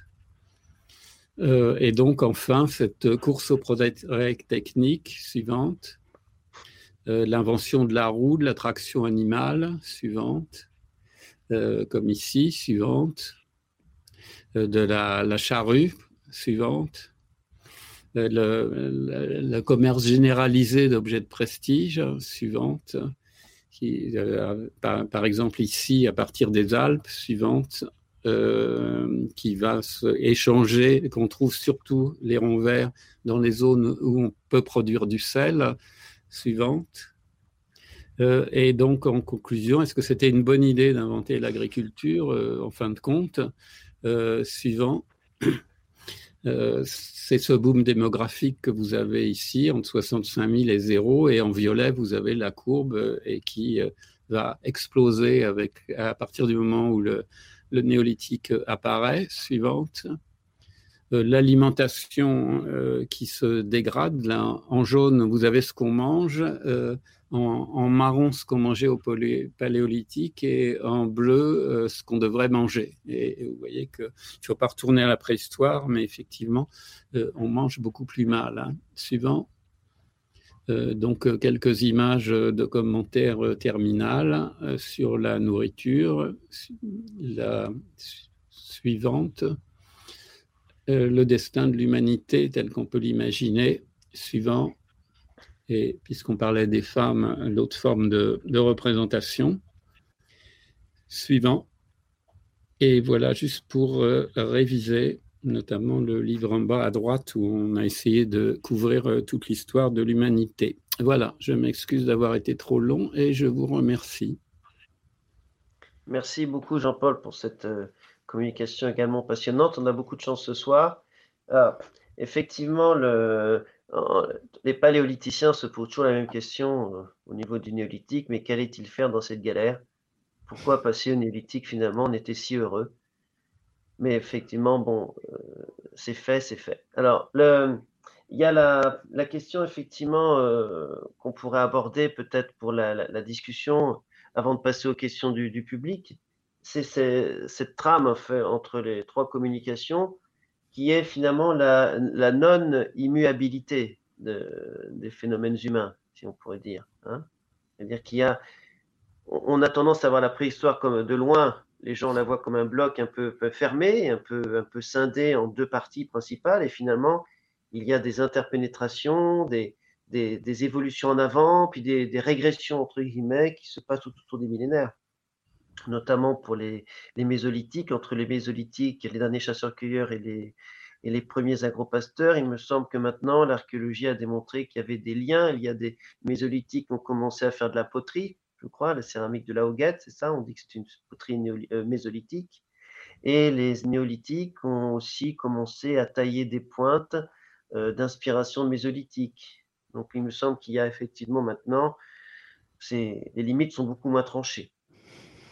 Même si euh, Jean Guilaine maintenant propose aussi de séparer le néolithique de la préhistoire et de dire que finalement on serait toujours un néolithique et finalement ce serait la, depuis, depuis 8000 ans, depuis 1000 ans avant notre ère, ce serait finalement la même histoire, la même histoire d'un point de vue économique euh, qui perdurerait. Alors, je ne sais pas qui, veut réagir, peut-être Jean-Paul, vous peut-être réagir. C'est sûr que le, néolithique, comme j'ai dit en traduction, c'est la, la, la rupture la plus, la, plus fondamentale. Sinon, effectivement, on serait, on serait toujours euh, chasseur-cueilleur. Lévi-Strauss disait il y a eu deux révolutions, le néolithique et la révolution industrielle. La révolution industrielle puis numérique n'est que la, conséquence euh, du premier. Mais effectivement, ça apparaît comme une révolution, entre guillemets, si on regarde de très loin, mais euh, il y a eu toutes sortes de formes de transition, probablement des, enfin on a quelques exemples de retour en arrière entre, entre guillemets, de, de chasseurs-cueilleurs qui pratiquent une petite euh, horticulture ou des formes de sylviculture. Donc c'est des choses beaucoup plus, euh, beaucoup plus nuancées et pas une séparation aussi, aussi radicale. Et, Claudine, peut-être que tu peux intervenir aussi sur l'ancrage dans le monde animal, puisque je crois que les, des primatologues comme France Deval démontrent qu'il y a une politique du chimpanzé, finalement les relations de pouvoir, les relations de domination et même les violences, parce qu'on a démontré qu'il y avait des guerres entre chimpanzés sur des territoires, des chimpanzés se faisaient vraiment la guerre. Donc oui, il y a peut-être un ancrage dans le monde animal aussi que, mm-hmm qu'on n'a pas bien encore bien, bien mis en valeur peut-être. Je pense qu'effectivement, il y a aujourd'hui la nécessité de repenser tout ce qu'on nous a présenté comme des révolutions que mmh. ce soit la révolution humaine, voilà, présenter l'hominisation ou l'émergence, l'avènement de l'homme comme quelque chose de complètement neuf. On sait aujourd'hui que cette différence humaine, elle est relative. On sait que les chimpanzés non seulement se font la guerre, mais aussi ont des pratiques techniques, ont des formes d'échange, ont des relations entre eux qui, à beaucoup d'égards, s'apparentent aux nôtres. Peut-être c'est la quantité euh, et non la qualité hein, qui fait la différence, la permanence de certains comportements. Et nous avons appris à penser euh, que, au fond, euh, l'homme n'était pas intervenu comme ça, tout armé, avec son âme et son, et son intelligence, dans un monde animal inerte et sans, et, sans relief. Et d'ailleurs, Darwin l'avait dit déjà. Hein, il a écrit sur les émotions, il a écrit sur, dans son grand livre sur la descendance de l'homme. C'est vraiment, il tire tous ces fils entre l'animal et l'humain. Mais pense qu'il y a d'autres euh, ruptures, révolutions à repenser. je pense que la révolution du paléolithique supérieur, je ne sais pas ce qu'en pense euh, Boris Valentin, mais aujourd'hui, elle a aussi euh, pas mal de plomb dans l'aile quand on sait tout ce qui se passe au niveau de, ce que nous savons aujourd'hui des Néandertaliens, des échanges entre Néandertal et Sapiens, et même pour cette question de l'art, de tout ce qui précède ces 40 000 ou 50 000 ans, où on voit émerger des formes, des formes d'art, que ce soit d'ailleurs en Europe ou, en Indonésie ou ailleurs, mais on sait aussi qu'il y a en Afrique des formes artistiques qui sont reconnues et que peut-être, puisque l'homme Homo sapiens existe depuis 300 000 ans, il faut, on en trouvera d'autres euh, bien plus tôt. Et donc, euh, je pense que au niveau de l'arme, au niveau des techniques, au niveau même euh, anthropique, cette notion de, paléolithique supérieur, à mon avis, qui est donnée comme une révolution absolue, il faudrait peut-être essayer de la, de la repenser et de, montrer aussi euh, des continuités. De même, la révolution néolithique. Alors, Jean-Paul nous explique que c'est là le début, euh, le commencement de tous nos mots, et je veux bien euh, le croire. Mais il y a aussi dans l'histoire des, sociétés paléolithiques des moments. On a trouvé en Israël, au bord, du lac de Tibériade, le site d'Oalo, où on voit des, il y a une agriculture qui avait commencé, hein, enfin, en tout cas le recueil de graines, de graines sauvages il y avait une sédentarité. On le sait aussi en Russie. Hein, sur les sites de Kastionki, etc. Euh, au Gravétien, il y, a des, il y a des peuples sédentaires, ou en tout cas une grande mmh. partie de l'année. Euh, et donc, bon, tous ces critères qui font euh, le néolithique, je crois que plutôt que parler d'une révolution néolithique, on parle d'une néolithisation. Je crois que c'est un, quelque chose qui, un thème assez ancien déjà. Donc, je pense que toutes ces révolutions de l'humanité, qui au fond cherchent à montrer qu'il y a une unicité euh, qui intervient. Il y a un saut ontologique, comme dirait le pape. Hein, euh, l'idée que euh, voilà, l'homme arrive tout armé avec son âme et que ça fait une rupture absolue. Et je crois que ça, c'est une vieille idée qui vient peut-être de la de l'abbé Breuil ou même avant, qui, dont il faudrait peut-être se débarrasser. Et alors Boris, justement, lui, il propose une révolution conceptuelle, puisqu'il propose d'abandonner le terme de préhistoire pour le remplacer par paléohistoire. Tu peux nous expliquer un petit peu, ou peut-être que j'ai mal compris? Moi, c'est une ambition simplement, c'est parce que je suis, je me considère comme historien au sens où tout ça, c'est de l'histoire hein, depuis que, les humains, euh, les humains existent. Et moi, ce que je voulais dire aussi, c'est que euh, cette ambition, elle s'accompagne aussi de, elle accompagne plutôt euh, une mondialisation des recherches qui montre que les, les, trajectoires sont très différentes hein, selon les, les endroits du monde où on travaille. Euh, qu'il y a des rythmes euh, différents, qu'il y a des accélérations à certains moments donnés qui donnent l'impression à, nos échelles de révolution, comme on, comme on l'a dit, euh, mais qu'il ne faut pas oublier qu'on est encore, la préhistoire est très européocentrée encore, et quand Claudine, on parle du paléolithique supérieur, que je préfère dire récent d'ailleurs, parce que je suis historien, et puis pour enlever toute connotation de supériorité quelconque, enfin pour qu'on soit clair sur ce qu'on désigne, mmh c'est à l'époque eh bien, euh, trop souvent encore, on, retient le paléolithique récent européen, euh, qui n'a rien à voir avec le paléolithique récent du sud-est asiatique, par, exemple. Et donc, on compare des choses qui ne sont pas euh, comparables. On compare des, contingences historiques ce qui s'est passé en Europe. Il y a un précipité d'innovation vers moins 40 000 avec l'explosion de, l'explosion artistique que l'on connaît. On n'en connaît qu'une seule autre explosion à la même époque, c'est en Indonésie et pas, et pas ailleurs. Jean-Paul, toi, tu as aussi évoqué ce phénomène euh, proche-oriental qui est, particulier. Il y en a d'autres hein, euh, euh, ailleurs, plus ou moins analogues, mais plus ou moins analogues. Et, c'est pour ça aussi que là, je pense, moi je suis peut-être un peu plus un peu moins pessimiste que toi, Jean-Paul. je pense que cette histoire mondialisée, cette mondialisée, elle nous montre une quantité de, de, rapports différents qui se sont instaurés avec le monde environnant dès le paléolithique, hein, puisque tu disais, Claudine, il y a des sociétés sédentaires, il y en a qui ne le sont pas, il y a des sociétés qui, où il y a un amorçage d'inégalités de, sociales hein, dans le paléolithique euh, récent. Euh, tu parler de Soungir, par exemple, et puis d'autres qui sont probablement très égalitaires. Et dans le néolithique, les néolithiques aussi, moi, je, je le peu que j'en connaisse, euh, me laisse euh, croire qu'il y a euh, des formes assez différentes quand même de rapports aux vivants mhm. qui se sont instaurés et des rapports sans doute plus respectueux que celles qui se sont instaurées très récemment en, Europe occidentale. Hein. voilà. Et, donc, c'est vrai que la préhistoire, la préhistoire fait peur aussi. La préhistoire fait peur. Certains de nos contemporains adoptent un régime paléolithique, mais d'autres ont peur d'y revenir. Excuse-moi, je t'ai coupé. Alors, de toute façon, il n'est pas du tout question de revenir à la préhistoire, mais, mais il est peut-être une question aussi de se, débarrasser un tout petit peu d'une de, angoisse contemporaine, une hmm. espèce de fatalisme de l'inéluctable, disais-je tout à l'heure, hein, de, catastrophisme apocalyptique. Et, si la faute est au néolithique, bah, du coup, on ne peut plus rien faire aujourd'hui. Hein. Euh, même chose pour la domination masculine, etc. Je pense qu'il y a des, il y a eu des alternatives. Euh, mhm. il n'est pas question de renouer avec ces alternatives, il est question de, se rassurer sur le fait qu'il y a des bifurcations euh, possibles, et euh, concernant la domination masculine, et concernant les rapports aux vivants. Pour les rapports aux vivants, je suis d'accord avec toi, Jean-Paul, que euh, c'est extrêmement urgent et qu'il y a des raisons d'être inquiet quand on voit, euh, par exemple, que les euh, données ont été bidonnées là récemment. J'ai entendu ça à la radio ce matin sur les, comment dire sur le, bilan carbone. On vient d'apprendre qu'il y a une grosse escroquerie de la part de certains États. Donc il y a, urgence. Absolue de la bifurcation. Mais peut-être que ça n'est pas inéluctable, si inéluctable que ça. On, va, on, va, on, va, on va passer après aux, questions du public pour ne pas rester entre nous. Juste, euh, oui, Jean-Paul, je vais donner la parole. Juste donner un chiffre euh, assez fascinant. L'historien Pierre Chonu, il y a quelques années, avait estimé le nombre de morts sur la Terre.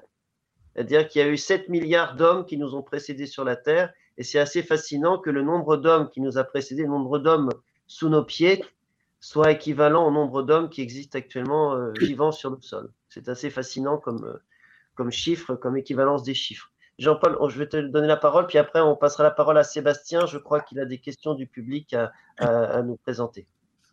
Oui, je ne voudrais pas avoir donné l'impression que une impression catastrophiste parce que c'est pas c'est pas du tout mon, point de vue. Ce que je veux dire, c'est qu'effectivement là où nous en sommes actuellement, c'est une conséquence euh, du néolithique. Mais à chaque fois, ça a été des choix, des choix inconscients évidemment, mais des choix sociaux. Il y a des il y a des sociétés euh, mm-hmm qui ont bien géré leur environnement. Euh, L'Égypte, euh, ils sont restés presque identiques pendant 3000 ans. Il y a des sociétés qui sont allées dans le mur, euh, les Mayas, la vallée, de l'Indus, les sociétés mississippiennes, etc. Il y a un débat sur l'île de Pâques, etc. Donc le, le, problème, il n'est pas, pas une espèce de train fou qui aurait été lancé comme ça par hasard. Le problème, il est social et politique et culturel. C'est les choix que font chaque société. Il y a des sociétés très inégalitaires et en général, c'est plutôt celles-là qui finissent par aller dans le mur et il y a des sociétés qui se gèrent euh, mieux. Donc, euh, c'est plutôt un message d'optimisme. À, part le plaisir d'être en visio ce soir grâce au néolithique euh, et malgré la pandémie qui est grâce aussi au néolithique, il faut rester résolument optimiste. Juste un petit mot. Claudine, juste un mot avant que Sébastien passe la parole au hmm. public. je dis que peut-être le, terme qu'on n'a pas prononcé encore, c'est celui de diversité euh, des sociétés humaines. Et il me semble que même au paléolithique, euh, où on a tendance à représenter ça comme une espèce de progrès euh, marqué par des étapes, etc., eh bien, on, a, on connaît maintenant toute une diversité de formes techniques, de représentations, de, de formes artistiques et probablement de relations entre les sexes et de, et de rapports à la survivance. Donc je pense qu'il faut, il faut penser, comme l'avait montré Lévi-Strauss d'ailleurs, que cette diversité des cultures et des sociétés humaines, elle existe depuis très très très longtemps et elle implique aussi des choix divergents dans différentes régions du monde, comme peut-être que peut-être les questions du public vont nous permettre de rebondir et d'approfondir tout ça. Sébastien, vous êtes là? Tout à fait. Je vous, retrouve. Effectivement, il y a quelques questions du public. Alors, euh, il y a un certain nombre de questions qui sont adressées, je pense plutôt à Monsieur Valentin à propos de ces fouilles d'Étiole et de ce qu'il nous a présenté. Euh, il y avait une question notamment de, de Coralie qui euh, essayait de comprendre les, justement les similarités entre ce que vous avez montré entre l'Angleterre et l'Espagne et comment se fait-il qu'il y a ces similarités alors que justement le, le commerce entre ces zones n'existait pas. Bah c'est, ça interroge beaucoup, effectivement. Ça interroge beaucoup comment des sociétés qui sont des sociétés à faible démographie, hein, on l'a dit euh, tout à l'heure, on peut estimer qu'il y avait à peu près 500 personnes il y a 15 000 ans en région parisienne, hein, euh, comparaison avec euh, la démographie des chasseurs-cueilleurs mobiles plus, plus, plus récents. Et comment des sociétés euh, à faible démographie, euh, faible moyen de transport, bon, bah, surtout à pied, hein, peut-être un peu la pirogue de temps en temps, comment ils ont pu relayer des, idées techniques difficiles parfois, et puis aussi des symboles, des symboles si puissants qu'on peut imaginer derrière qu'il y a du prosélytisme. des symboles qui renvoient à des religions, et par conséquent, s'ils se diffusent, ça veut dire qu'il y a des gens qui se sont laissés convaincre hein, de ces, nouvelles idées, car ces idées ne sont pas immuables non plus. Euh, eh bien, tout ça nous, euh, comment dire, nous fait apparaître euh, en creux l'existence de réseaux d'alliances hein, par lesquels circulent les échanges portant par exemple sur les coquillages de, de, parure et des, réseaux d'alliances, probablement des réseaux d'alliances matrimoniales, et qui s'accompagnent très certainement à mon avis, c'est ça que je, voudrais ajouter, euh, de, circulation importante de personnes, des gens qui vont vivre chez les uns et chez les autres, à la faveur des alliances matrimoniales. On ne peut pas expliquer autrement, on ne peut pas expliquer sinon, euh, sans ces circulations de personnes, que l'on connaît assez bien chez les chasseurs-cueilleurs euh, récents, à la faveur des alliances matrimoniales. On ne peut pas expliquer comment des idées techniques difficiles, par exemple, se sont diffusées. Il a bien fallu des moments de, d'apprentissage, de démonstration, de conviction aussi, changer ses anciennes manières de faire, etc. Voilà, donc ça, en creux, ce qui apparaît, ce sont les réseaux d'alliances et qui traversent l'Europe de cette, de cette époque. C'est ce que Claudine aussi, peut-être tu pourrais nous parler de la théorie des grands-mères. La, oui, la théorie qui voudrait que les, les, grands-mères, finalement, la démographie, ont fait que des, des femmes plus âgées ont pu transmettre c'est assez, assez, loin de la, euh, de la question qui, qui est là euh, discutée.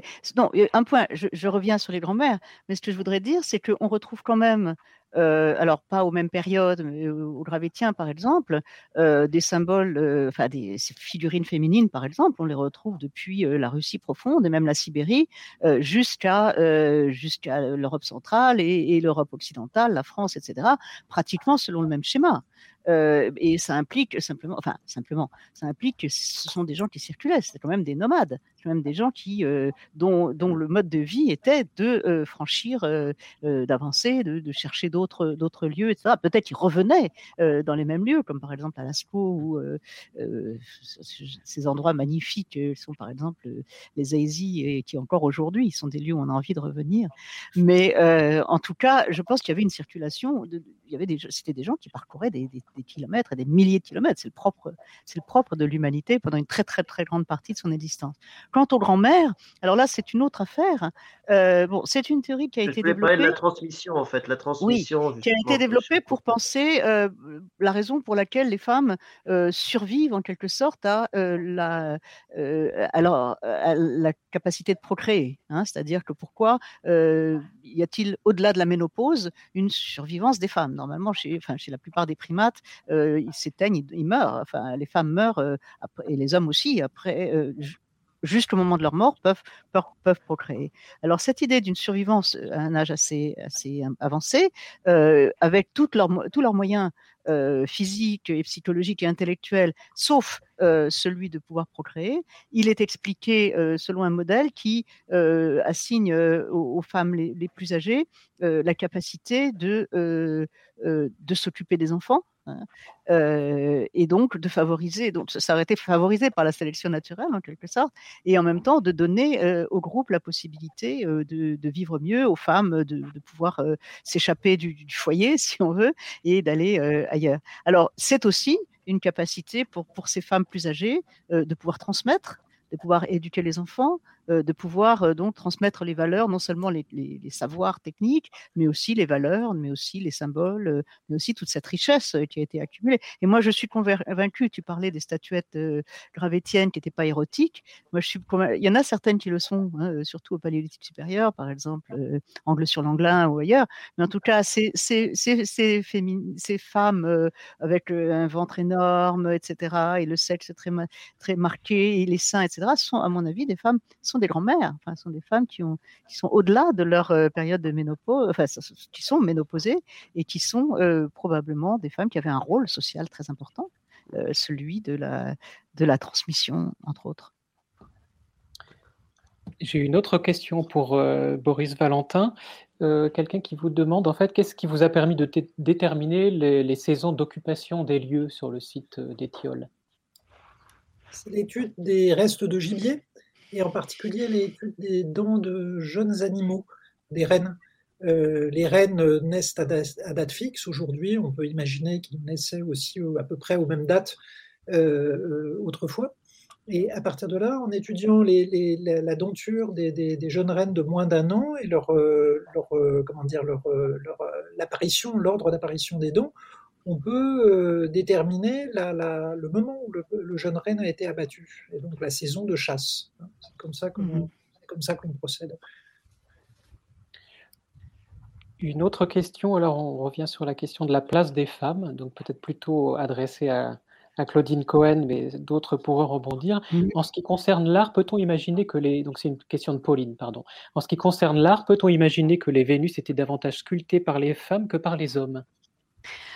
C'est possible. Je pense que si ce sont des amulettes qui étaient donc à l'usage des femmes, euh, si c'est des objets qu'elle portait sur elle pour, pour se protéger, etc. Comme ce sont des objets qui sont faits, et on sait qu'ils sont faits euh, en série, Hein. On a vu des ateliers, par exemple à Renancourt, où on a trouvé récemment toute une série de petites, figurines. Elles mesurent 5 cm, mais aussi à Grimaldi. Hein, ce sont c'est des productions de série. on peut imaginer très bien que, que des femmes faisaient ça à leur moment perdu et façonnaient ces, ces, petits objets qu'elles portaient sur elles pour, pour se protéger de toutes sortes de des mauvaises choses qui pouvaient leur arriver. Je pense que c'est très plausible. Je ne pense pas qu'elles seraient aller euh, vraisemblablement euh, demander à des hommes de les faire pour elle. Euh, voilà. Alors il y a plusieurs, niveaux de, technicité dans ces statuettes. Il y en a qui sont extrêmement élaborées. par exemple, la Vénus de l'Espugue, qui est une splendeur et qui est un chef-d'œuvre d'architecture à partir de, des formes du corps humain. Bon, on peut aussi imaginer des femmes artistes de talent, comme on peut imaginer aussi des hommes artistes de talent.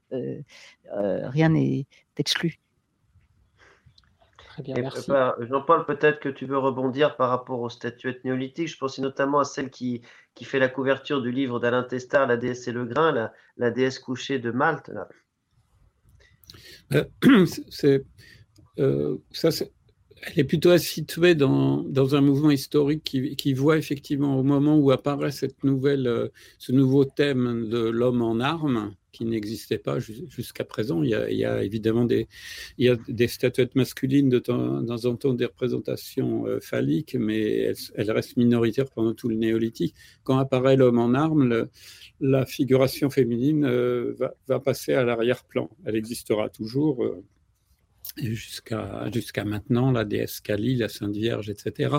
Mais elle va devenir minoritaire. Et euh, au moment où ça devient minoritaire, c'est dans, plutôt dans les espaces périphériques de la de l'Europe que ces figurations féminines vont se maintenir, notamment dans les archipels à Malte ou dans les, dans les Cyclades, le fameux art euh, cycladique, tout ça au quatrième, euh, quatrième millénaire à, peu près. Donc c'est comme ça que je, je les, les, verrai. Sinon, pour l'interprétation, euh, je, je, pense qu'effectivement, il faut rester aussi dans le, pluralisme possible. Il y en a, il y en a qui mmh. me semblent très érotisés. Dans ce cas-là, je les ai plutôt interprétés euh, comme, des, comme des témoignages de, domination euh, masculine. Euh, mais tout est, tout est possible, d'une part, et effectivement, le fait que ces figurines soient faites, euh, celles, qu'on a fouillées euh, en Bulgarie sur ce site, euh, où on a, des, centaines, mais une seule, celle que j'ai montrée, a pu être complétée, mais elle était de toute façon brisée. Le fait qu'elle soit faite pour être brisée, il y a eu toutes sortes d'études sur l'ensemble des Balkans qui confirment ça veut dire quelque chose. C'est forcément des rituels sociaux j'ai des mm. collègues bulgares qui disaient c'est peut-être au moment justement de l'accouchement et des difficultés de, de l'accouchement, etc., euh, etc. Donc, je plaiderais plutôt pour une pluralité d'interprétations possibles en fonction des sociétés, mais ce qui reste quand même euh, dominant, c'est que pendant euh, longtemps, on va beaucoup plus représenter des femmes que des hommes, et ça, ça veut forcément dire quelque chose. Et à Étiole, le, fameux, il y, a, la femme cauchemardesque du galet d'Étiole, parce que c'est le, ces monstres dont tu parlais, ce sont les théranthropes, c'est des, personnes euh, à la fois animales et hommes. Et Étiole, c'est le seul théranthrope femelle, finalement, euh, qu'on connaît dans l'art paléolithique. C'est assez impressionnant de cette espèce de caractéristique de ces organes sexuels euh, secondaires qui apparaissent là derrière le cheval. Ce qu'il faut préciser, comme tu le sais, euh, très bien, c'est que les humains euh, se représentent très très peu pendant le paléolithique euh, récent en, Europe. En Europe, hein. en Indonésie, on parlait tout à l'heure de l'Indonésie, il y a des représentations d'humains.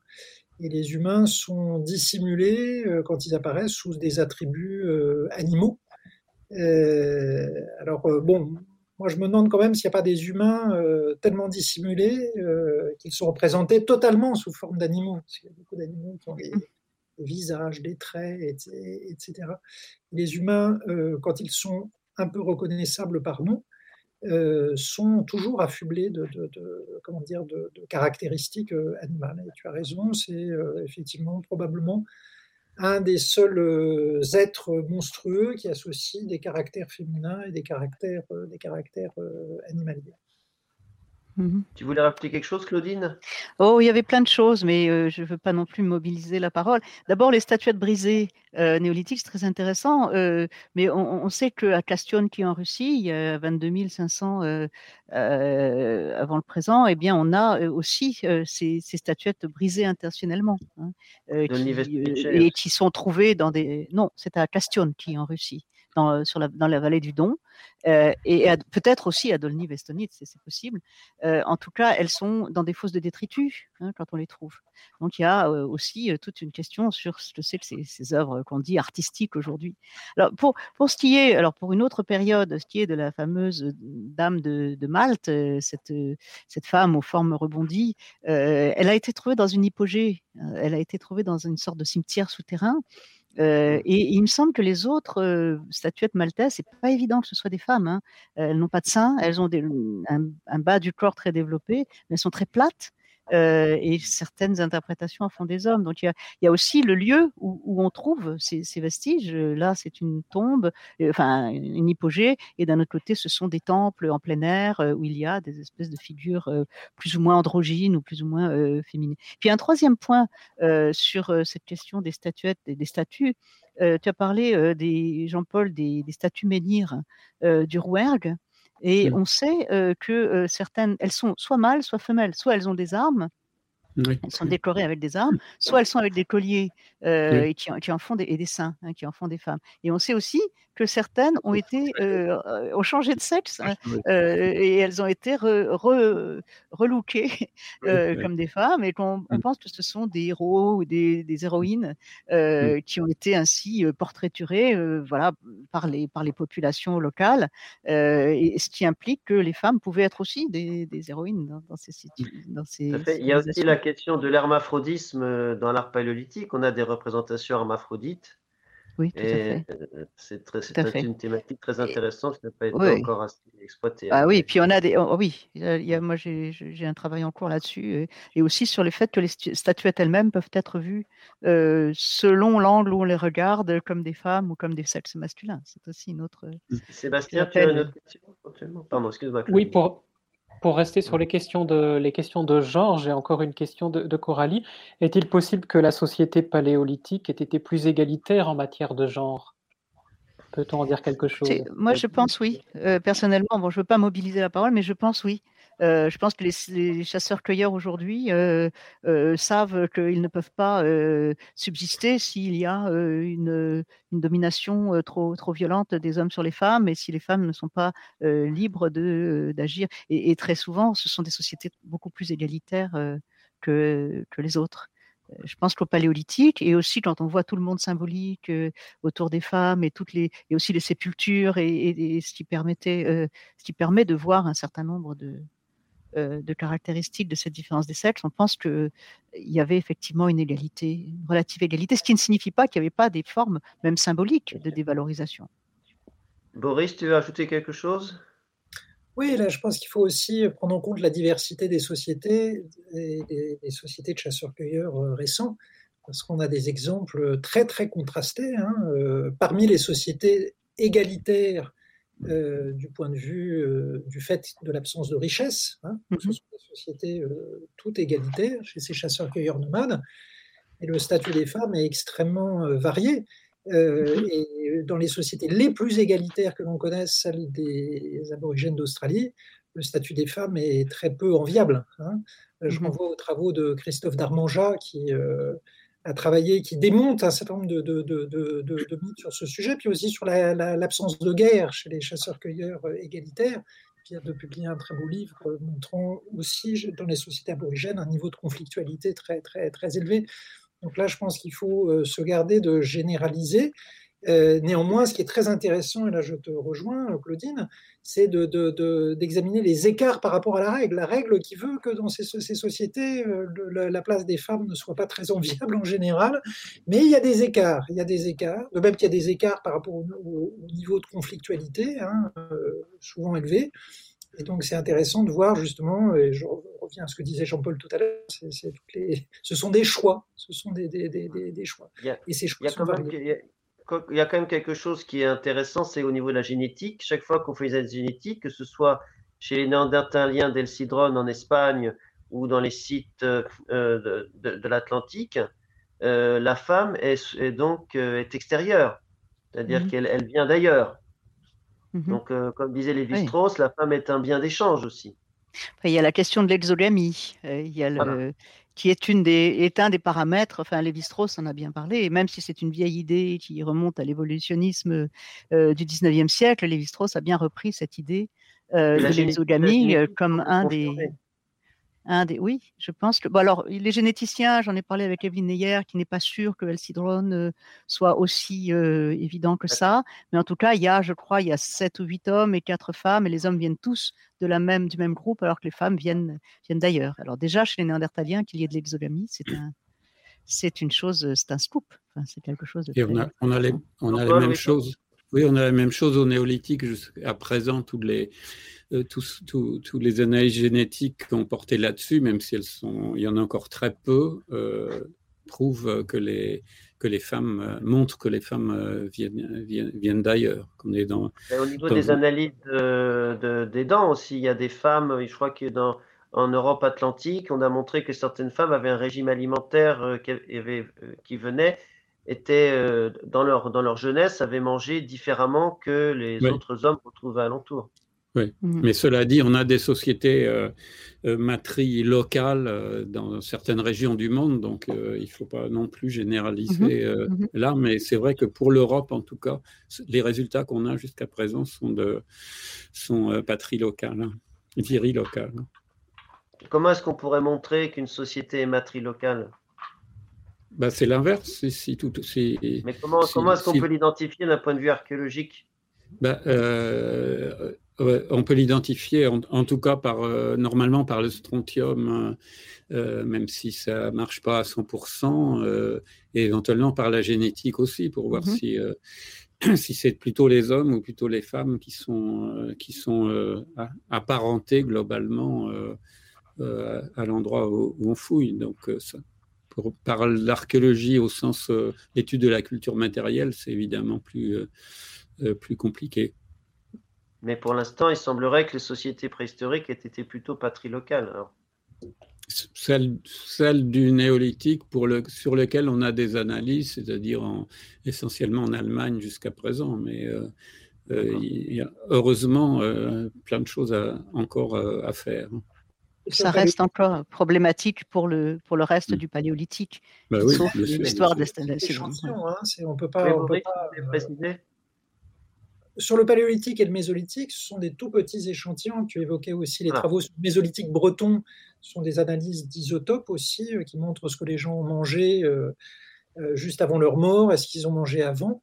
Et effectivement, les femmes ont mangé beaucoup plus, moins de, poissons et de crustacés. Ce sont des sites côtiers et on imagine qu'elles viennent de l'intérieur donc des, terres. Et c'est comme ça, comme disait Jean-Paul, on, va traquer les, mm. éventuellement des mouvements de, population.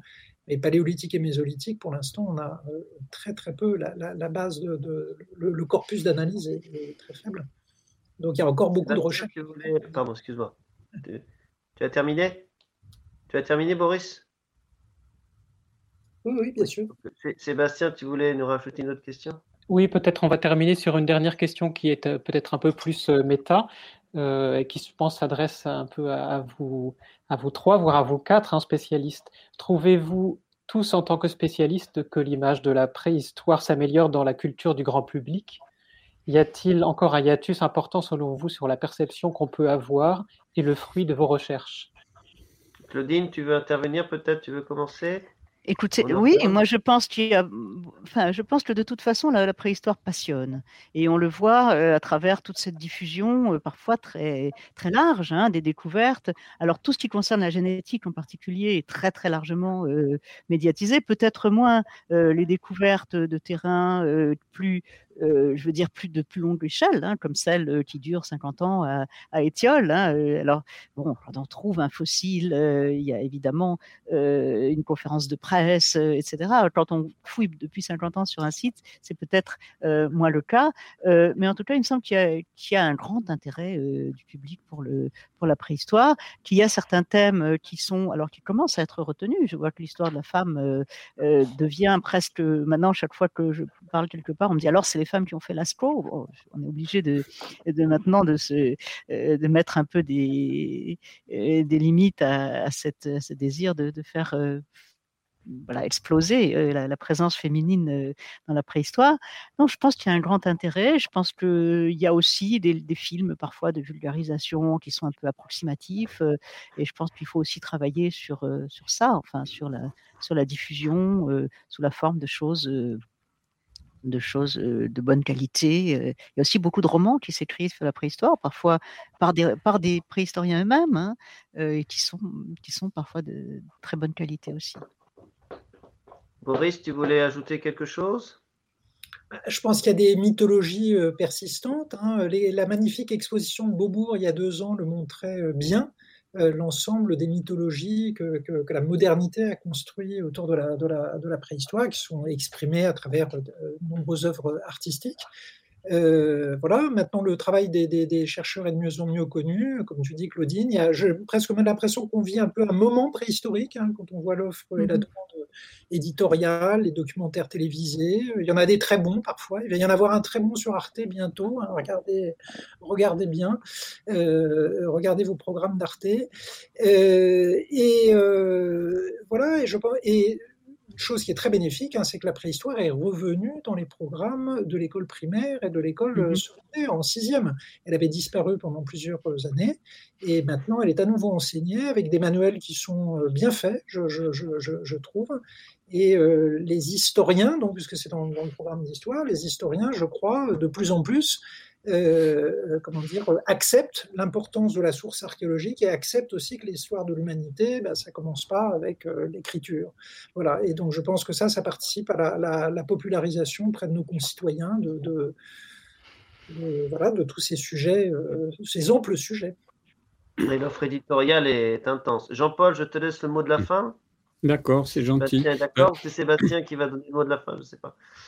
effectivement, quand j'avais pris euh, mes fonctions à l'INRAP en, 2002, il y avait une hostilité quand même encore assez forte. Je me souviens d'un certain nombre de, commissions parlementaires euh, contre l'archéologie euh, qui servaient à rien, qui étaient du racket, etc. Et euh, maintenant, ce genre de réaction est, pratiquement, a pratiquement disparu euh, en, 20 ans. Mais c'est vrai que l'INRAP a aussi fait une, une grosse, euh, gros effort de, de, de, communication. Il y a eu de, de grosses expositions à, à, à, la Cité des Sciences, même si c'est pas les, même si c'était pas de la préhistoire. Il y a, il y a les, les, journées européennes de l'archéologie maintenant depuis depuis 11 ans.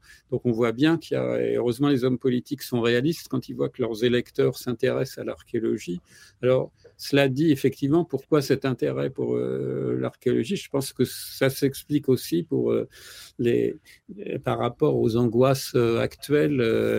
où allons-nous Les angoisses écologiques, les catastrophes, maintenant les, épidémies, et que donc, alors qu'il y a 30 ou 40 ans, l'archéologie c'était juste un aimable passe-temps, euh, là, maintenant, c'est devenu, un objet de, réflexion. Le mot néolithique, il y a 30 ans, je pense que on l'aurait, on l'aurait prononcé, personne euh, dans la rue savait ce que c'est. Maintenant, euh, j'ai, été des fois sur des, plateaux de télévision où on discutait du néolithique, ce qui aurait été impensable, effectivement, il y a, il y a 20 ans. Donc, je pense que c'est, il y a un approfondissement, au moins en, France, de la réflexion de nos concitoyens sur le sur l'histoire en général et, donc la préhistoire, puisque là, dont, on vient, qui, qui, qui s'explique euh, comme ça et, qui nous engage aussi. Euh, c'est pas qui fait que l'archéologie et la préhistoire, c'est pas juste pour nous faire plaisir, même si ça nous fait très plaisir. Euh, il y a aussi un rôle citoyen et on est payé, payé pour ça et on a, montré effectivement à quoi ça à quoi ça sert et, et, les questions que qu'on a à nous poser et le fait que effectivement pour revenir à la discussions de tout à l'heure euh, ces choses-là euh, nous appartiennent et c'est pas quelque chose qu'on qu'on subit. Le, la société euh, dans, dans votre livre où est passée l'histoire de France vous racontiez bien ça justement qu'avant les politiques s'intéressaient plutôt à l'archéologie des sociétés avec écriture des sociétés égyptiennes ou antiques. Maintenant il y a quand même un intérêt pour les sociétés sans écriture et dont les témoignages matériels sont moins spectaculaires. Quoi.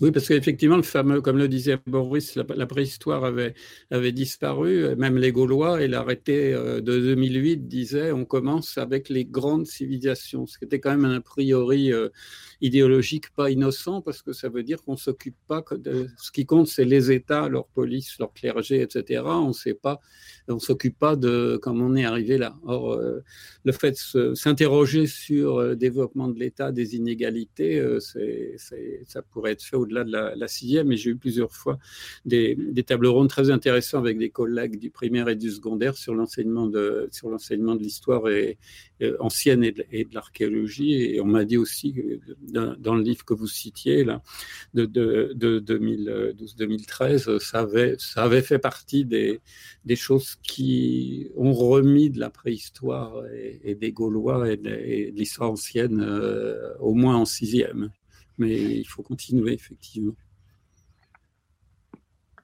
Sébastien, vous voulez conclure ou est-ce que quelqu'un d'entre vous veut ajouter quelque chose encore? Je vais, conclure la, je vais conclure la rencontre. En tout cas, merci beaucoup euh, Romain Pigeot pour euh, l'animation de cette euh, séance. Je remercie bien sûr aussi chaleureusement les intervenants de ce soir, Claudine Cohen, Boris Valentin et Jean-Paul Demoule. Merci pour vos présentations vivantes, claires, pédagogiques. Pense, qui ont passionné notre public. Je remercie bien sûr aussi l'ensemble des collègues de la régie audiovisuelle et de la communication de la Bibliothèque publique d'information qui ont permis la diffusion de cette rencontre dans les conditions les plus confortables. Vous pourrez la retrouver donc en replay sur la page Facebook de la BPI euh, immédiatement après d'ailleurs cette rencontre et dans quelques semaines sur notre web télé ainsi que sur notre chaîne YouTube. Vous pouvez d'ailleurs sur ces mêmes médias, vous pouvez déjà regarder revoir la séance d'introduction que nous avions faite il y a 15 euh, jours avec Claudine Cohen, séance en dialogue avec Claudine Cohen d'introduction à ce cycle, ainsi que la rencontre d'il y a 15 jours euh, sur les hommes fossiles. Pour celles et ceux qui veulent prolonger la thématique de la rencontre, vous pouvez bien sûr consulter et télécharger sur notre site web une bibliographie, donc site web pardon, bpi.fr, une bibliographie sélective dans laquelle vous retrouverez les ouvrages des intervenants d'il y a 15 jours, mais aussi de ce soir. Et bien sûr, je vous donne rendez-vous le 7 juin prochain pour la troisième rencontre de ce cycle. Alors toujours en direct de la page euh, Facebook et de la web télé de la BPI. Alors on espère aussi que nous pourrons être sur place et que vous pourrez être dans la salle, mais euh, nous le confirmerons d'ici quelques semaines. Donc pour une rencontre qui sera intitulée Nouveau regard sur les arts préhistoriques avec les archéologues Carole Fritz et Francesco Derico, ainsi que l'anthropologue Jean-Loïc Lequelec. La séance sera animée ce soir-là par Claudine Cohen. Très bonne soirée et à bientôt. Au revoir. Au revoir. Au revoir à tous.